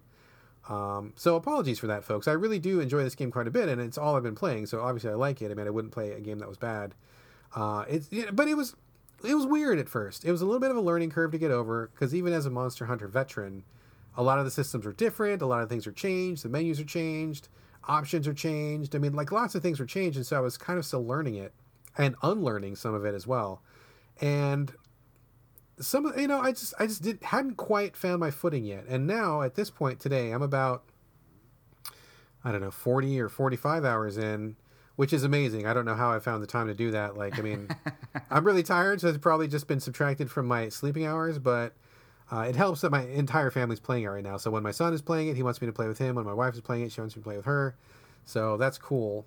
Um, makes it tough to play other games because when your family's like, "Hey, Dad, come play with us," it's like, how do you say no to that, right? Like, I mean, just as a little side note, uh, you know, when I was growing up, I've been a game game kid like as long as I can remember. I mean, as, as long as games were around, I was into games, and my parents I don't have the best relationship with them. I've probably alluded to that a couple times in the show. We don't really get along. We don't have much of a relationship these days. They were not great parents, and uh, I didn't have the greatest time growing up. And I can clearly remember a couple times when I would have like the Nintendo running on the TV or something, and my dad would just come in and like no matter like where I was in the game, he would be like, "Shut it off! I'm gonna watch some football," and I would just have to like immediately stop what I was doing and let him have the TV. You know, at the time when we shared a TV, or like later on when I had my own TV when I was older I would be like, "Oh, Dad, check out this new game. Come play with me," and he'd be like, "Nah," like would never do it. Like in my entire life growing up, my dad never, not even once, played a video game with me, and it was like such a huge part of my childhood growing up.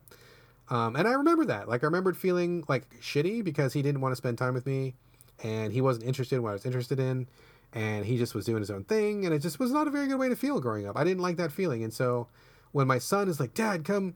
come play with me. I'm like, of course I'm going to do that. Of course, because I know what it feels like to not have a father who does that. I do not want to be that dad. So, uh, whenever my son's like, come play with me, the answer is yes. When my wife is like, honey, come uh, do some uh, co-op with me, and the answer is yes. Of course I'm going to do that, because I mean, how lucky am I that I have a wonderful family who likes the things that I like and they want me to do them with them. I mean, that is like a gift, dude.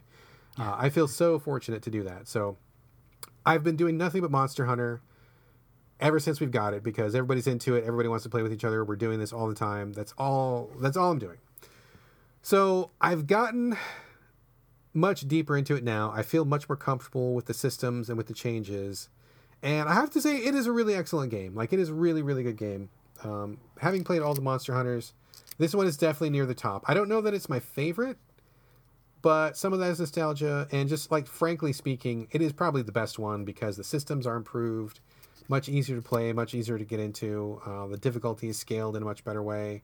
I mean, technically speaking, it's the most beautiful Monster Hunter. It's the most technically accomplished. Uh, it, it's you know, if you were to put them all on a table and just kind of evaluate them all on their merits, I mean, it would probably be the best one for sure. Uh, just as someone who's been in the series for so long, I do have my little my little foibles here and there. um, but it's good stuff. It's good stuff. I definitely recommend it. And now that I'm into it, though, there are some strange things about it that I kind of wanted to talk about. And ironically, for a game that is so focused on multiplayer, and for a game where I have so many people who want to play with me, I think that playing with your friends is the worst part of this game. it is. It sounds bizarre to say it, but like there are so many little speed bumps that you have to get over to play with your friends that it's really irritating. It's kind of irritating. Um, so like whenever my my family wants to play, like usually my wife and I will go through the story mode together, but you can't do that here because if one person hasn't seen the cutscene of that particular mission, they cannot join the mission. So one person has to start the mission, they have to watch the cutscene, then they have to quit out, and then the other person will start that same mission. They'll get to that cutscene, they'll watch the cutscene, then the first person can jump in after that cutscene's over. It's a big fucking pain in the ass. It wastes a lot of time. because I'll just be sitting around waiting while my wife is trying to get to the cutscene, and then she watches it, and I got to join in. And the load times are really long. Like, I mean, that's my number one complaint so far is like they really got to get these load times down. The load times are really painful. Um, so like, there's just a lot of sitting around, uh, which is really unfortunate because you want to get in, you want to have a high intensity experience, you want to just maximize the time that you've got. And when you're just sitting there staring at a fucking loading screen, or when you're waiting for a friend to get past a thing so that you can join them and they're waiting for you, it just is not good. Like, it is not good. I mean, it's not a game breaker and it's not going to discourage me from recommending this game, but like, it, they got to fix this shit because it is awful. But ironically, it is actually a better experience to play with randoms than it is with your friends because what happens is there is an SOS system in this game where every character has a little flare gun and you can start a mission by yourself, do whatever you want, start playing, and if you get into trouble and you feel like, oh, this monster is too much for me, you pop your flare gun, and that sends out a signal to the interwebs or whatever, and then anybody who sees that signal can come and join you, which is great. But what this means is, is like if you are a person who just wants to get in and get a quick match in, all you have to do when you're starting the game is look for people's flares. Rather than trying to find your friends, rather than trying to find out what part of the story they're in, rather than waiting for them to watch the cutscene, you just go to the list of people who have put out an SOS, it tells you exactly what mission they're in, what exactly what monster they're fighting, and you just jump in. You go straight in, you do the mission, you get your pieces that you carve off the monster, and then you're done. It is like so easy and painless and fast that it is like it's breaking my brain that playing with your friends is actually more of a drag than it is to play with randoms. So Capcom has got that backwards. I mean, I, I, don't want playing with randoms to be bad, but I think playing with your friends needs to be better, and it needs to be fixed. So that's a really interesting thing. Um, the other thing too, kind of interesting, is that a lot of people at Game Critics, we all have different tastes. You know this. I mean, you and I have different tastes. Uh, the other writers at the site all have different tastes, and it's very, very rare that some game will come along where like everybody at Game Critics is playing it at the same time and into it, and all like all like circling the wagons on a game is so infrequent. Like it almost never happens. But it is totally happening right now. I think pretty much everybody at Game Critics is playing this game. Almost. I mean, I know you're not playing it, and there's maybe, maybe one or two other people that are not, but most of us are playing it. Uh, when I jump on at nighttime, I see several of the other Game Critics people playing, which is again really rare. Like it's very rare that I jump on and I know somebody from the site who's playing, and we're all like uh, on a chat together talking about it. I mean, this is the most social we have been in quite some time because we live so far away. We're in different time zones. We like different genres. I mean, I think the last time that a game really brought Game Critics as a site together was probably The Walking Dead season one. Do you remember that when that when that first hit? Mm-hmm. Did you play it? I did, but I don't know if I played it at the same time as everybody else. Mm. Well, when that game came out, Walking Walking Dead season one, I mean that was like the only time we've ever had a unanimous uh, vote on Game of the Year at Game Critics. Everybody thought that was the best game that year. We all talked about it. We podcasted about it. We were all about it, and it's kind of the same t- same thing with Monster Hunter. So it really is a credit to Monster Hunter that with so many of us, I mean, granted, not everybody, but most of us, a lot of us, who have so many divergent tastes and different time schedules and just different ways of life, that we can all come together on this and play with each other and have such a good time. So it's it's really been positive, really fun. Um, you know, like I said, despite the part uh, that's bad about playing with your friends, but uh, I've just really have been having a good time. Um, I also really think that this is a game that really can cater to a wide variety of people because my son, who is eight, uh, he likes playing this game, but he's not uh, he's not up for the high stress situation of when you're fighting like some of the tough monsters. But these worlds that you go into are so rich and diverse. He spends hours like walking into like the, the levels, and it's just like this giant ecosystem. There's like big predators, there's herbivores, there's small little monsters, there's bugs, and he'll like follow these animals around and kind of study their little life cycle, and like he can follow some of the bigger monsters around. You can watch them go from their nest down to their feeding ground. You can watch them feed. You can go back and watch them uh, get a drink of water, and you can just like spend like a really long time following them around and just kind of studying them and learning them. And he like super gets into that. So he'll kill some monsters too, but like he is really into like the nature part of it and just kind of like absorbing the ecosystem, which I think is really cool. It really goes uh, uh, a long ways towards Capcom's commitment to this game because in recent episodes of Monster Hunter, it's become very arcadey and very, very more action oriented, which sounds kind of weird because this is traditionally an action, you know, real time action franchise. But it used to be more about the hunting and about the ecology.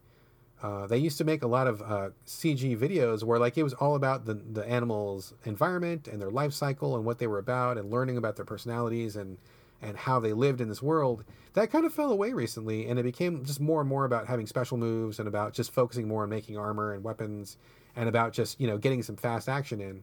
But they've really brought back the environmental stuff with Monster Hunter World, which I think is wonderful because just going out in the world, seeing like the ambient life around you, you can uh, go through like a sunrise and a sunset, and seeing how the environment changes, and just picking up on all the little clues and all the little the, the million little touches that are in each environment is pretty special stuff. Um, if you really take the time to absorb all that stuff, it really shows how much time and effort they put into it. So uh, he's been enjoying that aspect of it, and I've been enjoying him enjoying that aspect of it, and it's just a really good experience overall. So I'm sorry that I didn't sound so excited about it last time. I, I really do enjoy this game a lot. I think there's a lot to, to say for it.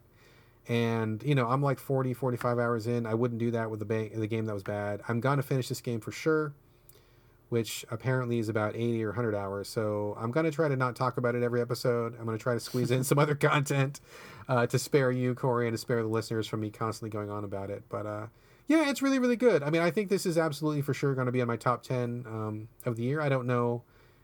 I, I'm not. I'm not thinking it's going to be my number one game, but it'll be in my top ten for sure. And uh, it's definitely Capcom's. I think ostensibly it's Capcom's best. I think it's probably fair to say. So very happy with it. Uh, a little bit of learning curve, a few problems, but overall, really, really wonderful experience. And if you're on the fence, I would absolutely recommend that you get into it and uh, you know rent it at least, or or give it a shot and find somebody to help uh, get you over the hump, or at least uh, get a few starters guides like the one I published at Game Critics. I've got some 11, 11 not so obvious tips for Monster Hunter beginners. Feel free to come over and check out those tips. I think those are pretty good tips. Uh, but yeah, yeah. Uh, hopefully this week has kind of made up for me sounding not so excited. Uh, I think this is great stuff. So do I do recommend it. Good. I'm glad that despite your, uh, I guess mild excitement for it last week, that things are looking up for you and for Monster Hunter. And I mean, if you're already like 30 to 40 hours in, like that in and of itself is enough to show that you're passionate about it. Yeah, yeah, for sure. I mean, I wasn't I wasn't entirely convinced that I was going to stay the course when I first started it up, but the longer I spent with it and the the more comfortable I got with it, the the the more things were revealed to me, and the more appreciation I had for it. I mean, it, it, sounds weird to say because, oh, Brad, you played all the Monster games, you've played like thousands of hours, and you're the expert on it, and why were you so feeling weird about it? But I just kind of was, you know. I mean, change is hard sometimes, and um, if something is really familiar, and then all of a sudden it's not so familiar. That makes you feel weird. But uh, now that I am feeling a little bit uh, more comfortable with it, I, I can definitely see like all of the positives. And I think that Capcom has done a wonderful job. Um, they really have taken an honest look at what they've done, really broken some of their bad habits, really taken an honest evaluation of what they're putting forward. And this is a very, very, very strong product. This is a very strong game. So it might not be to everybody's taste, and I totally um, respect that for sure but no one can accuse them of resting on their laurels and no one can accuse them of doing the same thing over again because they have really done a lot on this game Um, and I, I am now coming around to really appreciating that. So yeah, definitely, definitely liking it. Definitely thumbs up. Definitely going to be one of the top 10 this year. Guaranteed. It's a lock. It's a lock. I can't believe it's like, uh, what are we, very beginning of February, and we're already just dipping a toe into the discussion of what's going to be in our top tens at the end of the year already. Game of the year. We got to get ready for it, man. It's coming up in uh, 10 months. Countdown's beginning. Oh my god. Anyway, Uh, that's all I got for Monster Hunter. Uh, any questions or anything you want to add in? Uh, you anything you want to wrap up, dude? uh, no, I think um, I have spoken my piece on my games, and I think we can bring it home. Let's bring it home. This is the end of the show, folks. Thank you very much for listening. And also, quick reminder to stick around after the ending music for tonight's banter if you swing that way. Otherwise, feel free to bail now, and we will catch you next week. In the meantime, please remember that you can send us comments, thoughts, feedback, ideas, anything else. Honestly, please send it to us. We would love to hear from you. Send it to so videogamespodcast at gmail.com. You can also post comments for us at Game Critics after we post the show at Game Critics. Uh, there's a comment section there. We are also on Twitter as a show collectively at So Video Games. Also, you can reach us individually. Uh, my name is Brad Gallaway, B R A D G A L L A W A Y. All A's, no O's, my name. Corey, what is your Twitter handle, sir? Mine, I like, first of all, whenever you led into that, because you said you can also reach us individually, and you didn't say on Twitter, and then you just started spelling your name. So, like, I thought that was kind of funny. Um, Sorry if that was. I mean, yeah. I mean, like, don't don't reach me. In, I mean, on Twitter is fine. I mean, don't like you know, if you see me in the bus or something, like, don't bother me unless I seem like I'm you know ready for a conversation. I mean, but on Twitter, If you just walk, if you walk out your front door and spell Brad's entire name out loud, he just appears. I in just front appear in a, in a puff of brimstone. I'm here. What's your comment? Share it with me. Well, I am also. I, I cannot teleport, but I am on Twitter. Uh, my Twitter handle is my first and last name as well. It's Corey Motley, C O R E Y M O T L E Y. Excellent, excellent. And that'll bring us to the end of another So Video Games. We will be back next week with another installment. And for now, this is Bye from Brad. And bye from Corey. We will see you guys next week.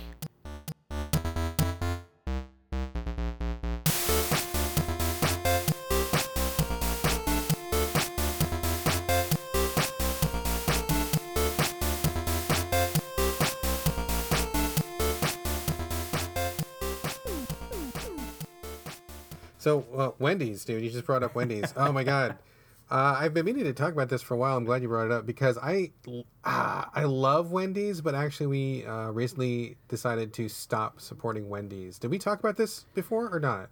We have not, but is this going to be in reference to like the tomato scandal Yeah, thing that fucking tomato thing, dude. I'm so, So okay, so f- fill me in because I have to be honest. I don't know everything about the situation. There has not been a lot of info. Okay, so here's what happened. There was a report a while ago um, saying that a lot of the tomatoes that fast food restaurants get are coming from Mexican farms, uh, which is fine. Mexico's great. Love Mexico, uh, our friend across the border. But what happened apparently is people went down there from the United States to do to find out about these farms and see what the conditions were like. You know, kind of like a fair trade sort of a thing. And they found out that these farms are basically being run by slave labor, where some Oh of the people God. are like not getting paid. Some people are not able to leave. Like, you know, there's like all sorts of horrible conditions, like physical abuse and stuff. And so uh, when the the people saw that, they're like, "Holy shit! Like, you know, we can't we can't be like supporting slave labor farms down here in Mexico." So there was an agreement drafted uh, that was put to all of the major fast food restaurants in America, saying, "Hey, we're not going to be supporting this particular farm or this network of farms in Mexico. So let's get our, you know, we may have to pay 0.0002 cents more per tomato, uh, but let's do that and let's not support these farms. So everybody signed up: Burger King, McDonald's, uh, Carl's Jr. You know, whatever. Like all the major, all the major fast food places signed up except Wendy's, and they're like, I don't know what's wrong with tomatoes. Our tomatoes are great, and it's like, yeah, that's not the point. The point is the tomatoes are fine. Like physically, they're fine. They taste fine, but the point is they're being grown by slave labor. So let's not support that. And Wendy's like, nah, whatevs. So I was like, oh my god, like. Uh, like Wendy's is like one of the only fast food restaurants that's near my house. I love the spicy chicken sandwich. It's like super delicious.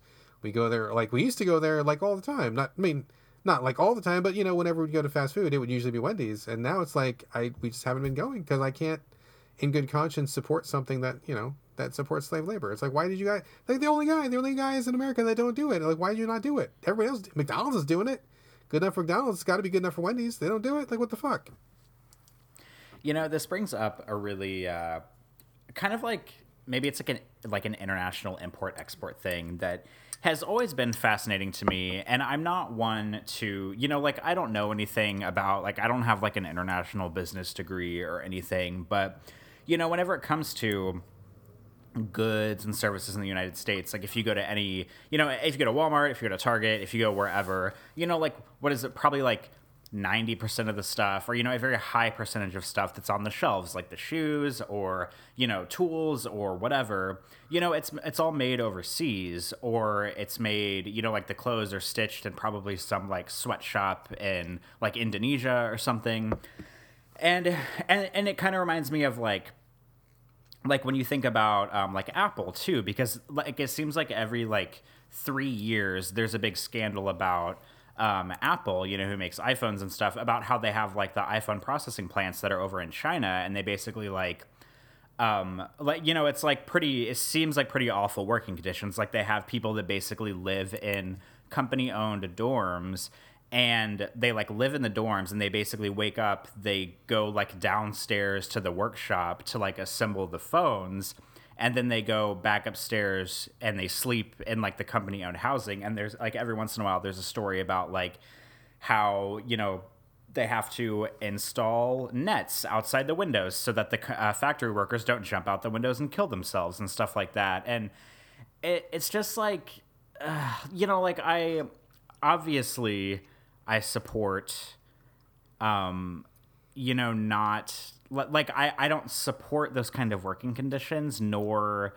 um you know nor do i like condone them or anything like that. But at the same time like there are there's like lines everywhere on like what you will and what you won't stand for. And i mean the iphone is like the top selling you know smartphone in the world or whatnot and it's just like it, it's like if you dig deep enough into any any company ever you're gonna find some shit that's gonna rub you the wrong way. And like individually you have to learn when to say when on situations like that. And it just makes it it's like every single company or every single product that you pick up to buy there's going to be some kind of like ethical misstep along the way of getting it from wherever it was to getting it in your hands whenever you pay for it. And I just like stuff like that, like the Wendy's thing, and like Apple, and even like uh, like makeup brands, because like I've talked about on the show that I wear makeup sometimes. There's like a big thing about cruelty free makeup and like animal testing and makeup and stuff like that, and people that don't like that will only buy cruelty free brands,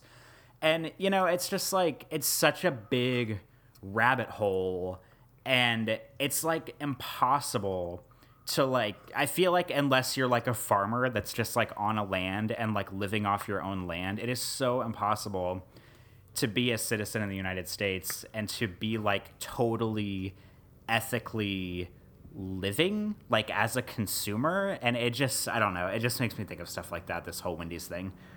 Well, I mean that's a good point. Um I mean and you're right, like you're totally right. Like absolutely. I mean I I mean I guess I guess for me part of it is that if I know about something, then I will I will make a choice. So like I mean, granted, I'm sure that there's a lot of these things going on, and I just maybe I just don't know about them. I mean, I don't.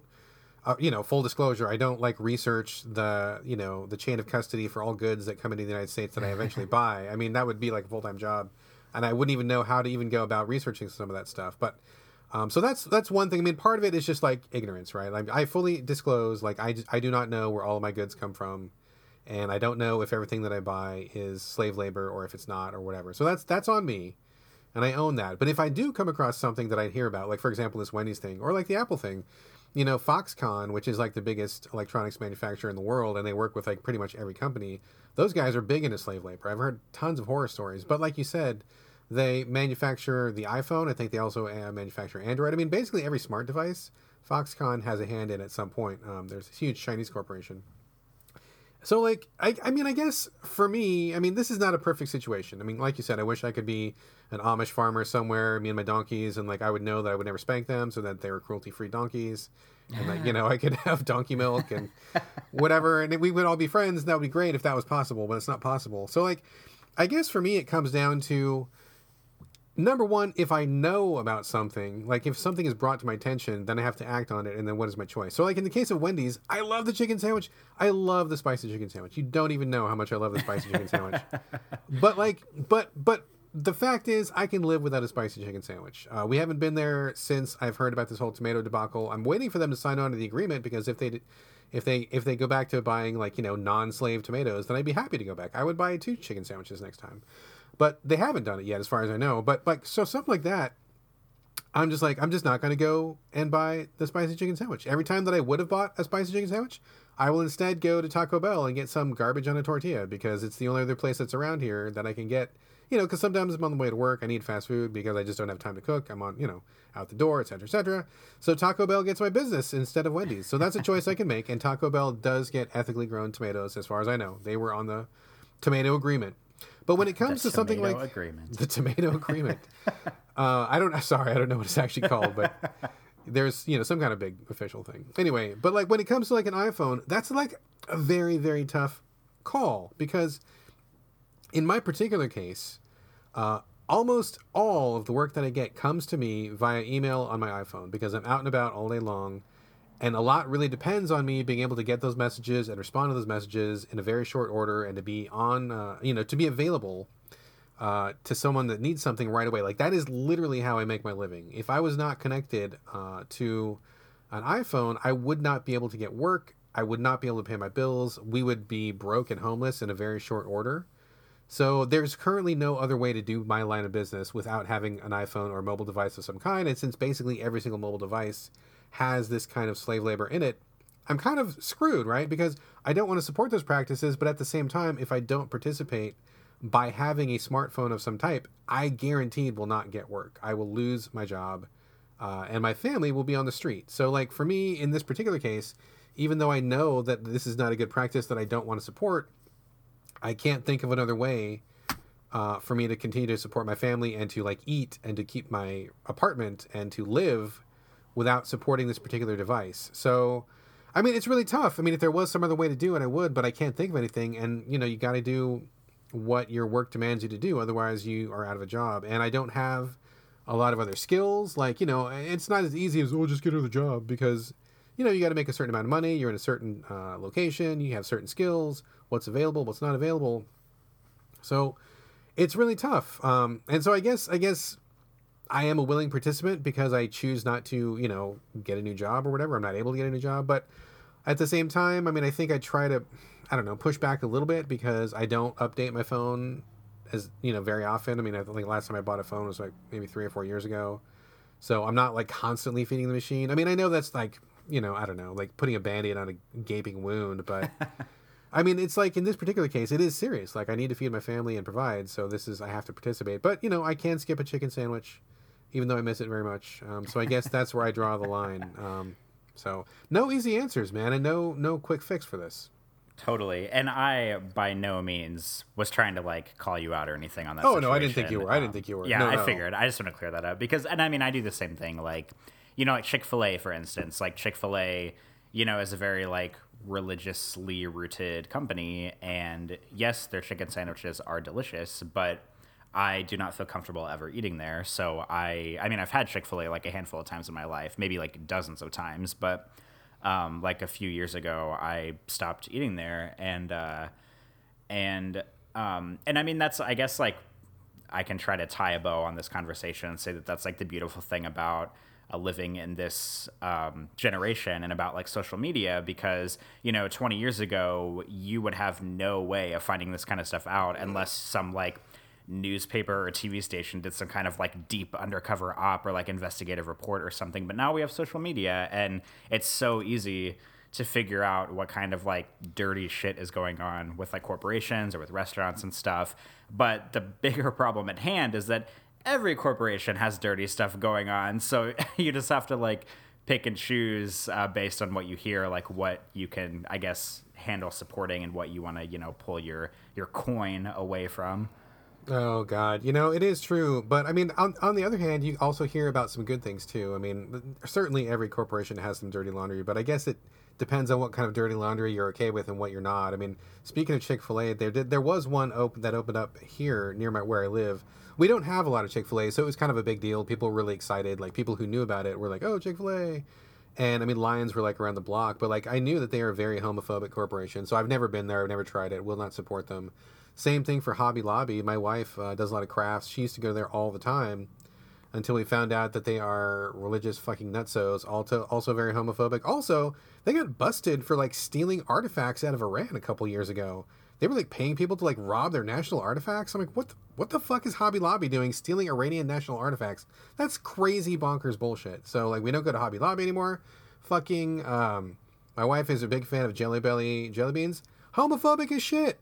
They totally pay for like all these anti-gay organizations. We haven't bought a single Jelly Belly since we found out about that. So you know, there's a lot of people out there, and we choose, like you said, we choose, we make these choices if we know about them. And uh, along with finding all the dirty laundry, it's nice to hear about other companies. Um, unfortunately, I don't have any examples of good companies right now, but there are no good companies. there, there must be one out there, but at least you can, at least we know not to support the ones that we know about, and we can, you know, slowly, slowly try to make the world a better place by not supporting people who are fucking assholes. I really enjoy whenever. Um like I sit down with you to record and in the back of my mind I'm thinking like man I don't really have like any like super big banter topics to talk about today like what in the world are we going to talk about and then we sit down and I'm like oh yeah I have a Wendy's Coke and then we launch into this big discussion about like corporations and social media and international business and ethics in business and stuff like that that is the beauty of the so video games banter section my friend it's magic magic Well, it's, it's, it's, funny you say that because uh, before the show, I was also thinking I ain't got nothing to talk about at all. This has been like a really, I I work in so many hours. I was so slammed at work. I haven't done shit, and uh, I was like, oh my god, I got like zero topics. The script is like so thin this week. I'm like, oh my god, there's like nothing on the script. What are we gonna do? Uh, but yeah, I guess we're I guess we're winging it. Um, since since we're just throwing shit out there, I wanted to. I don't know if you know about this or not. I don't know if you would. I don't know if you even care or not, but we'll find out. uh, Uh, I've never seen Game of Thrones. Have you seen Game of Thrones? I Patrick has seen every single episode, but I have only seen maybe two entire episodes, maybe. All right, so not a fan. No, and it's not like I mean I've said it before on the show. Like I lean sci-fi and future, and Game of Thrones is definitely not that. So I'm just not really interested in it. All right, cool. I have actually never read the books. Although I have read books by that author, other books, but not those books. I've never seen the show. Uh, why did I not see the show? I think at first because I didn't have access to it for whatever reason. I think I was between cable providers or some shit at that time. And then when it got like really popular and people started going ape shit over it, I was like, oh, well, I'm just gonna wait because I don't know. It just seemed like people were getting too crazy about it, and I didn't want to. I didn't want to get sucked into it. I'm like, eh, no, whatever. So I've never seen Game of Thrones. I don't really have an opinion on Game of Thrones. I mean, maybe I'll watch it someday uh, when it's over and when me and the wife are like at our retirement home when we're sitting in our tiny house in my son's backyard and we've got nothing to do and we'll watch that uh, we'll binge that like crazy but i bring this up because it was just announced today hot scoops hot off the press fresh news that two of the showrunners of game of thrones are actually being handed the keys to a brand new star wars trilogy of films. So i know you're not the biggest star wars fan. Any feeling on that announcement? My feeling on that announcement is for fuck's sake, can we get something other than a white guy to direct a Star Wars movie? oh, did you did you know that they were white guys? Did you know that? Yeah, because I saw it on Twitter earlier. Um, oh, okay. like, like, just come on. Like, can we get like a woman to direct a Star Wars movie? And in you know, in the same vein, can we get like a woman or a black man or a black woman or an Asian lesbian woman or something to direct like a James Bond movie or a Mission Impossible movie or something like I'm so tired of white dudes doing everything and I'm a white guy and I'm tired of white dudes doing everything and I wish that they would let someone else have a turn, I guess. Yeah, I agree with that. I'm definitely all for more representation and opening up opening up things. I mean, white guys, you know, white a, white guy can make a good movie. That is absolutely true, but so can everybody else. And I think that other other people deserve a shot just like they do. So I, I am definitely on board with that. Um, as far as like what all the hubbub was, I mean, a lot of people are just like freaking out because I mean, like, I mean, I thought everybody loved Game of Thrones. I guess I'm not in that that circle, but a lot of people are like, oh my god, you know, Game of Thrones and Star Wars, no. But it's like, I, I feel really mixed about this because um, even though I, I said I wasn't really going to get into the, you know, the the outcry against the Last Jedi and stuff. It's, I've been exposed to like a pretty steady stream of haters who just really don't like that movie and if you don't like that movie, that's fine. But I, I hear a lot of bullshit reasons for people not liking that movie. And what it really seems to me is like people who just don't like people of color or didn't like the women in that movie and they're just like ba- lashing out against it for that reason because I don't hear a lot of like legit criticism of that film. And I kind of wonder like is that also parlaying into this Game of Thrones thing? I mean, I don't know whether Game of Thrones is good or not, but like I it seems like there's a lot of like angst about Star Wars right now. And it's like we have the original trilogy. That will never change. Those movies will be there forever. Um, I mean, I know that George Lucas kind of fucked with them a while ago, so it changed a little bit. Uh, but you can still go back and watch those. It doesn't. Nothing is going to happen to those movies, right? So like, unless you want that series to just be over, someone's got to make the movies. George Lucas proved that he, you know, fucking uh, shit him into a garbage fire, and like he set set you know the whole world ablaze with his tri- his prequels, and those were not good. So George Lucas is not the right guy. Personally, I think the recent Star Wars movies have all been very good. Not perfect, but very good. I've really enjoyed them. And if you want more Star Wars, if you're a Star Wars fan and you want to see more films, someone has to make them. I mean, I you just I mean, what do you got to do? I mean, you, you can't hold on to these precious memories forever. And it feels like a lot of this is just pushback against people who just like think that Star Wars is so precious that no one should touch it ever. It's got to be done one particular way no other way, and that's all there that can be. I'm just getting kind of frustrated because if you love something, you know, set it free, like they say, and set it free in this case, meaning let somebody else direct a couple films. Maybe these Game of Thrones guys are not the right guys, but you can't just sit there and poo poo things and like what you want George Lucas back? He doesn't want to come back, or like what do you? I mean, what are you gonna do? Just say goodbye to Star Wars forever? That you'd rather have that than no more movies? I don't know. I'm just really frustrated with all these like this ah, it just seems like a lot of just really like um, just really bad attitude about movies lately. Real, just kind of nastiness and people being really entitled like to their to their perception of what a movie should be. You know. I am. I cannot believe that you would accuse the internet of being outraged over the announcements of things, Brad. Oh, I know, I know. It's never happened before. I know. That is just wild. I mean, along the same lines, I don't know if you've heard about this or not, but people, um, uh, some people were saying oh, we're DC fans, and I mean, I don't even understand the logic of this, but they're saying that somehow Marvel is somehow actively making the DC movies worse, and so they're gonna go and like protest Black Panther, and like they're gonna go online and give it like a zero review to every place that hosts movie reviews. And I'm like, you know what? You guys are just fucking racist. That's all you guys are. Uh, Marvel's doing nothing to DC. DC's fucking up their own movies all on their own. Thank you very much. and Black Panther is like the blackest superhero movie that's ever been. And uh, you guys didn't protest at the last couple Marvel movies. Why are you protesting Black Panther? That seems awfully awfully convenient. You know what I'm saying? Yeah, I like. I I just don't like. Can you like okay? Can you imagine?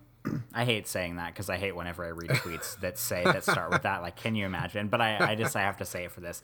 Like, can you imagine hating something so much that you actively spend a lot of time and energy out of your life that could be used to do any plethora of things that you would enjoy doing.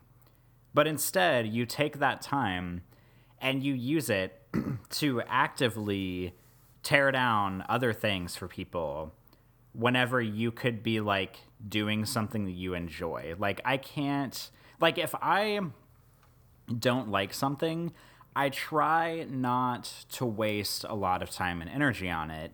And I know that I have rubbed some people the wrong way, like on the podcast, for instance, where I will shit on something that I don't like.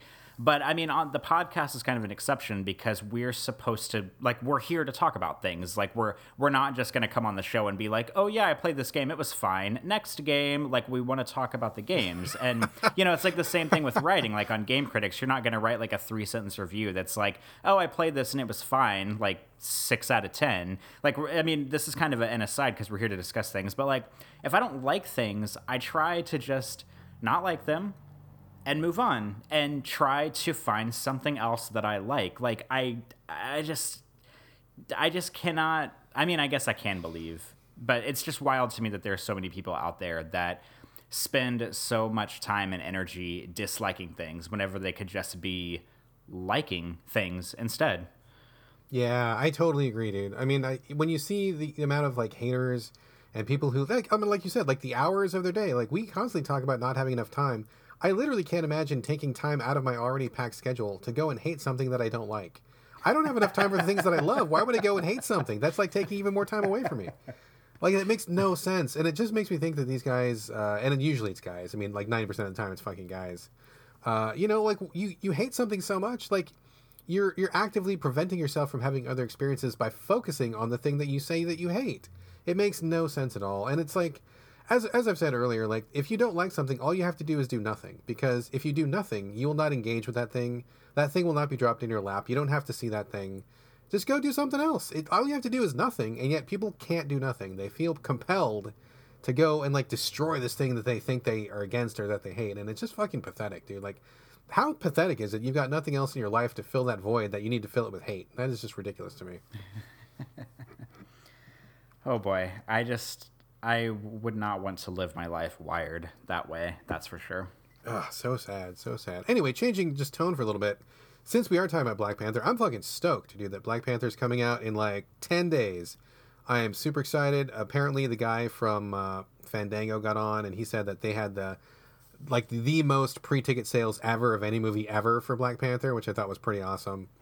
Uh, it looks great. I mean, all the, the trailers I've seen are like really incredibly stylish and interesting. Uh, we're not going to be there day one because we don't go to anything on day one because we're just we don't like to be packed into a theater like that. But we will be there like on week one or, uh, you know, maybe like day eight or something once the crowds are dispersed a little bit. But we are for sure going to go check it out. I know you're not a huge Marvel fan, but are you going to check this one out or not? I am. I'm not a big. I mean, I don't have like a big problem with superhero movies. I just kind of pick and choose the ones I watch, which is really hard to do now these days because they all fucking tie into each other at this point. But uh, I'm definitely planning on seeing Black Panther probably like week one or two as well. And um, I thought about this the other day, but didn't talk about it on the show. Um, I actually went like two or three weeks ago. I went and saw the movie I Tonya uh, with Margot Robbie with oh, Patrick did a few you? weeks ago. Did, did, we talk about that? We, did we not didn't. Talk about that. I have not talked about it. Um, and the movie, I want to say the movie was good. Like I'm the the thing I'm going to say next is going to make the movie sound terrible, but the movie was good. But the most emotional I got in the theater was seeing the preview for Black Panther before seeing I Tonya in the theater. oh man, it got you, huh? Yeah, I mean, I have really come to love movie trailers, and I um, and and there, I mean, there's an obvious aspect to Black Panther. Um, and I, I can relate to it in like a minority way, like being a gay man, where just like seeing like a wide representation of an underrepresented group of people in the media and like just knowing how excited like black people are that they like finally have this thing that they can love and that represents them and that's supposed to be like you know kind of like a game changer for superhero movies um, it just makes me feel really good. It makes me feel really special for them that, that they have something that they can really um, that they can just that's just for them like it's just for them. And of course you know white people can enjoy it and you know mexicans can enjoy it and you know every every walk of life can enjoy it. But like this movie is made and sold by black people for black people and it just makes me so happy that they finally have this thing. I mean like it makes me think of a maybe there'll be a day when there's a movie with all gay superheroes or something, you know, like, and then maybe that would be like for me or, you know, or for lesbians or for transgender people or something like that. And um, it just makes me really happy to see this thing made for a group that doesn't usually get this kind of thing. It makes me really happy and really proud for them. I totally agree. I totally agree. And if I can just um, pat myself on the back for a moment here and be and be really self congratulatory for a second. uh, my son is like super jazzed. He's super excited to go see this movie, and it's like it's the black part of it is not even a thing for him. He's just like, oh, Black Panther's awesome.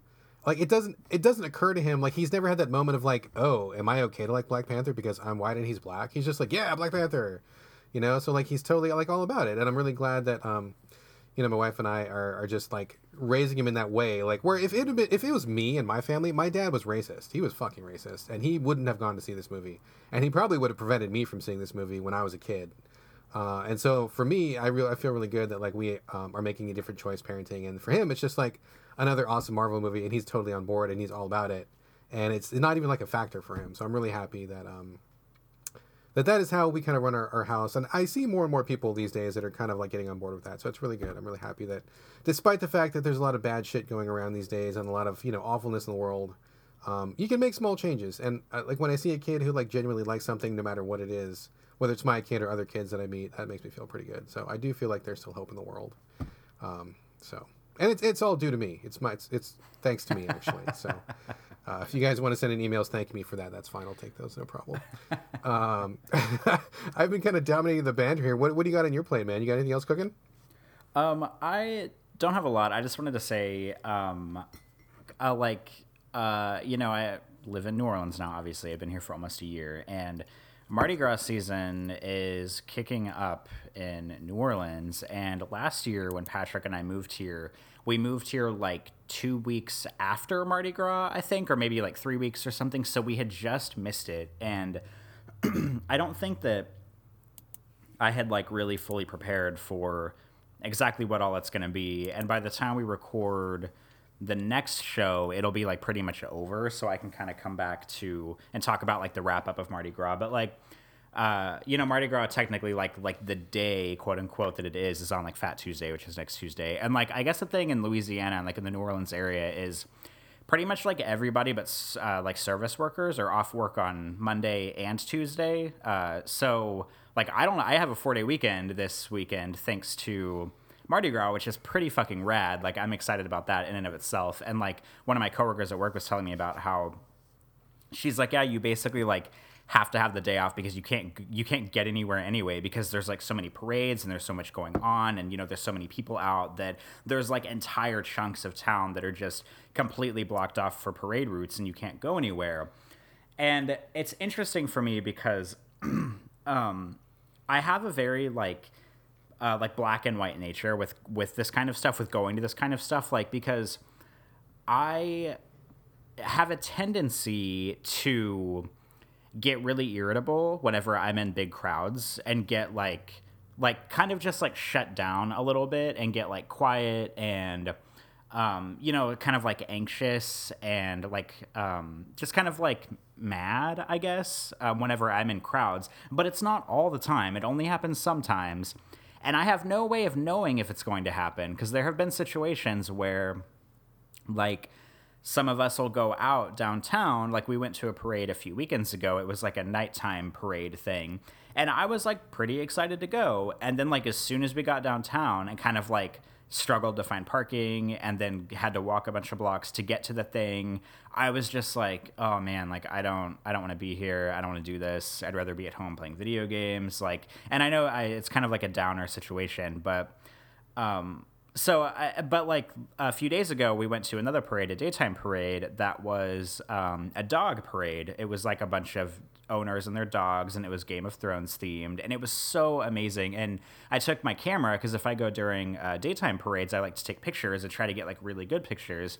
And i took like uh, like hundreds of pictures of all these like amazing dogs and they were they had some of them had like wigs on and they had like costumes and some of them were in carriages and it was like really good. I had such a good time and it was so amazing. And I took a lot of great pictures and I can't wait to get them all edited and sh- and share them and everything.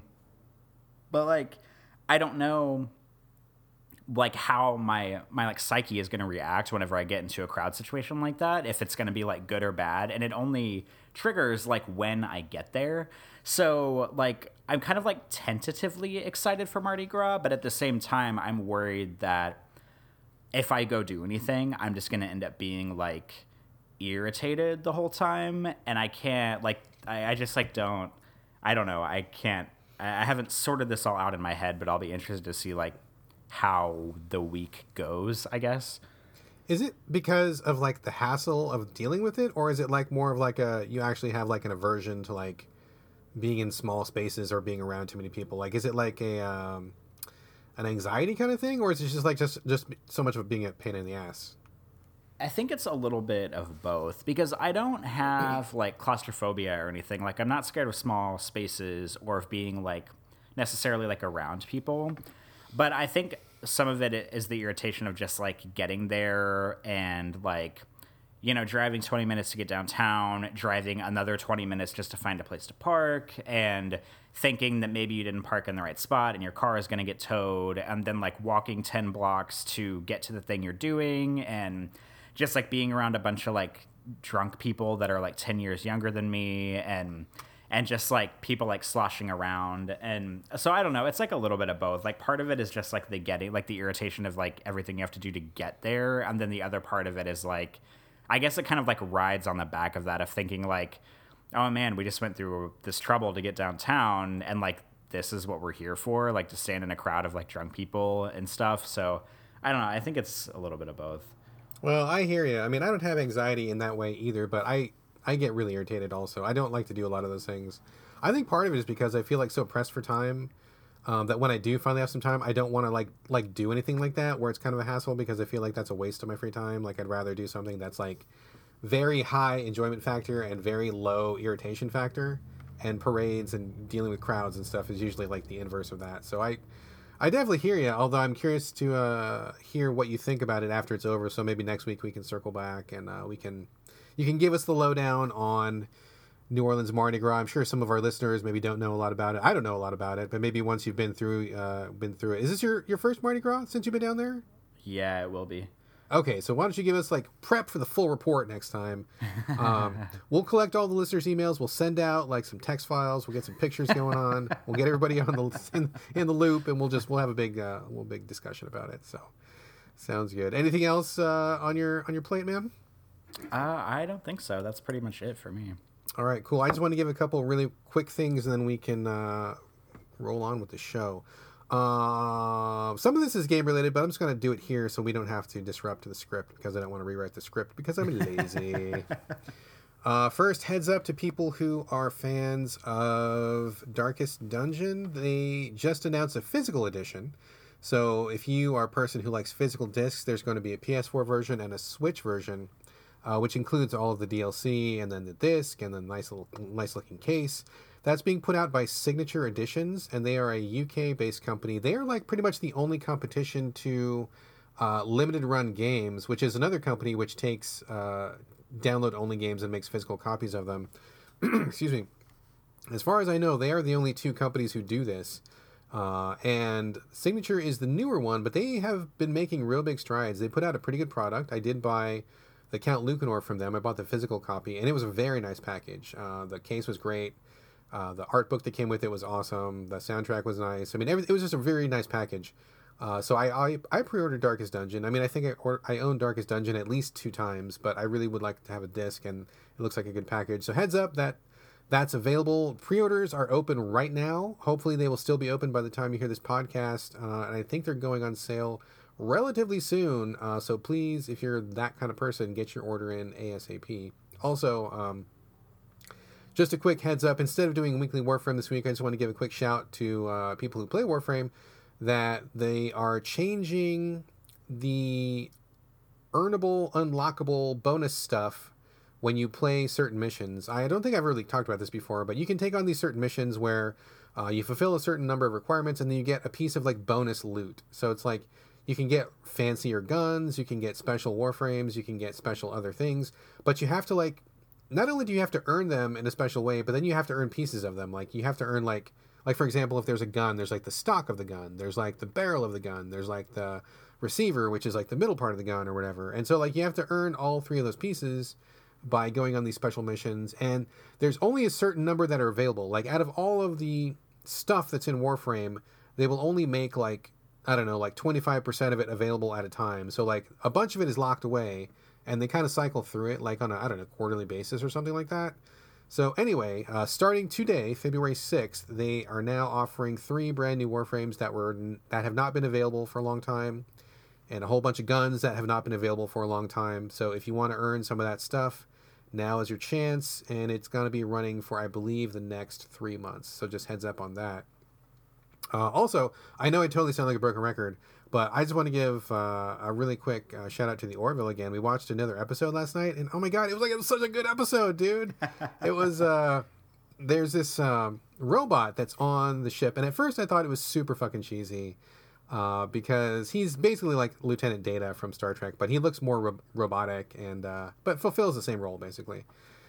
So I wasn't like a huge fan of him, but as the show has gone on, he's kind of grown on me. And last night's episode was where he ends up getting uh, put in charge of a couple of kids uh, through this series of situations. I'm not going to get into it now, but like, it was like the best episode, dude. Like, it was so good. Like, seeing the robot like how he dealt with these kids and these kids like how they reacted to him and he's like coldly logical and these kids like need support and they're kind of like these troublesome kids and like he's kind of like going through it with him and then everything else is going on like oh my god like it was like it was like legit so good like we got to the end and like oh my god i feel kind of touched by this episode i can't believe that like seth macfarlane who like did family guy for 15 years or whatever and does constant like shitty jokes and like awful awful topics and has done all this nasty weird stuff is making the show that is like genuinely like affecting me in like an emotional way. Like every episode, I'm like, oh my god, that was like the best episode. What is going on, Corey? I don't know what's going on. This is such the best show. Uh, anyway, shout out because that was a good episode. And at the end, I mean, it's like I thought it was going to have the predictable stuff. Like I thought I knew where it was going to go, and it just totally didn't go there, and it went to a different place. And I'm like, man, he's just killing it with the writing on this show. It is so good. That's like a true a true testament to a good kind of Star Trek esque spinoff is whenever you said, "Oh, they introduced this character," and at first I didn't really like him, but then he started to grow on me because that's pretty much like most side characters in Star Trek's. Like at first you're like, "Oh, I don't know about this guy," or "Oh, I don't know about her," and then like, I mean, it, sometimes it takes three episodes, sometimes it takes three seasons, but um, eventually I feel like most characters hit their stride and you end up being on their side about things more often than not. So that's uh, that sure sounds like a good Star Trek quality. Oh man, just just it was so weird just seeing the robot and the two kids. Just oh, I mean, how they were just dealing with things and just oh, it was so like touching and sweet, and yet also like the robot would say shit that was like so cold and logical, like it was really hurtful, but at the same time. You could see that he didn't really like mean anything by it. Like he was just like looking at the data and giving you the straight answer, you know and just like that like interplay like I don't know, just something about it was just really, really well done. I'm just like in love with the show like now, like like super in love with the show. I love the show so much. So anyway, I know I talk about it every week. This is like the third week in a row. Apologies, but if you're not watching the show, you should go watch the show because uh, I heard people say that it was good, and I didn't really give it a chance until recently. And now that I'm watching it, I'm like, wow, this is like capital G good good show. I'm loving the shit out of this. So anyway, that's all I got for Banter Man. Unless you got anything else, you want to start talking about some games? I think we can talk about some games. Let's talk about some games.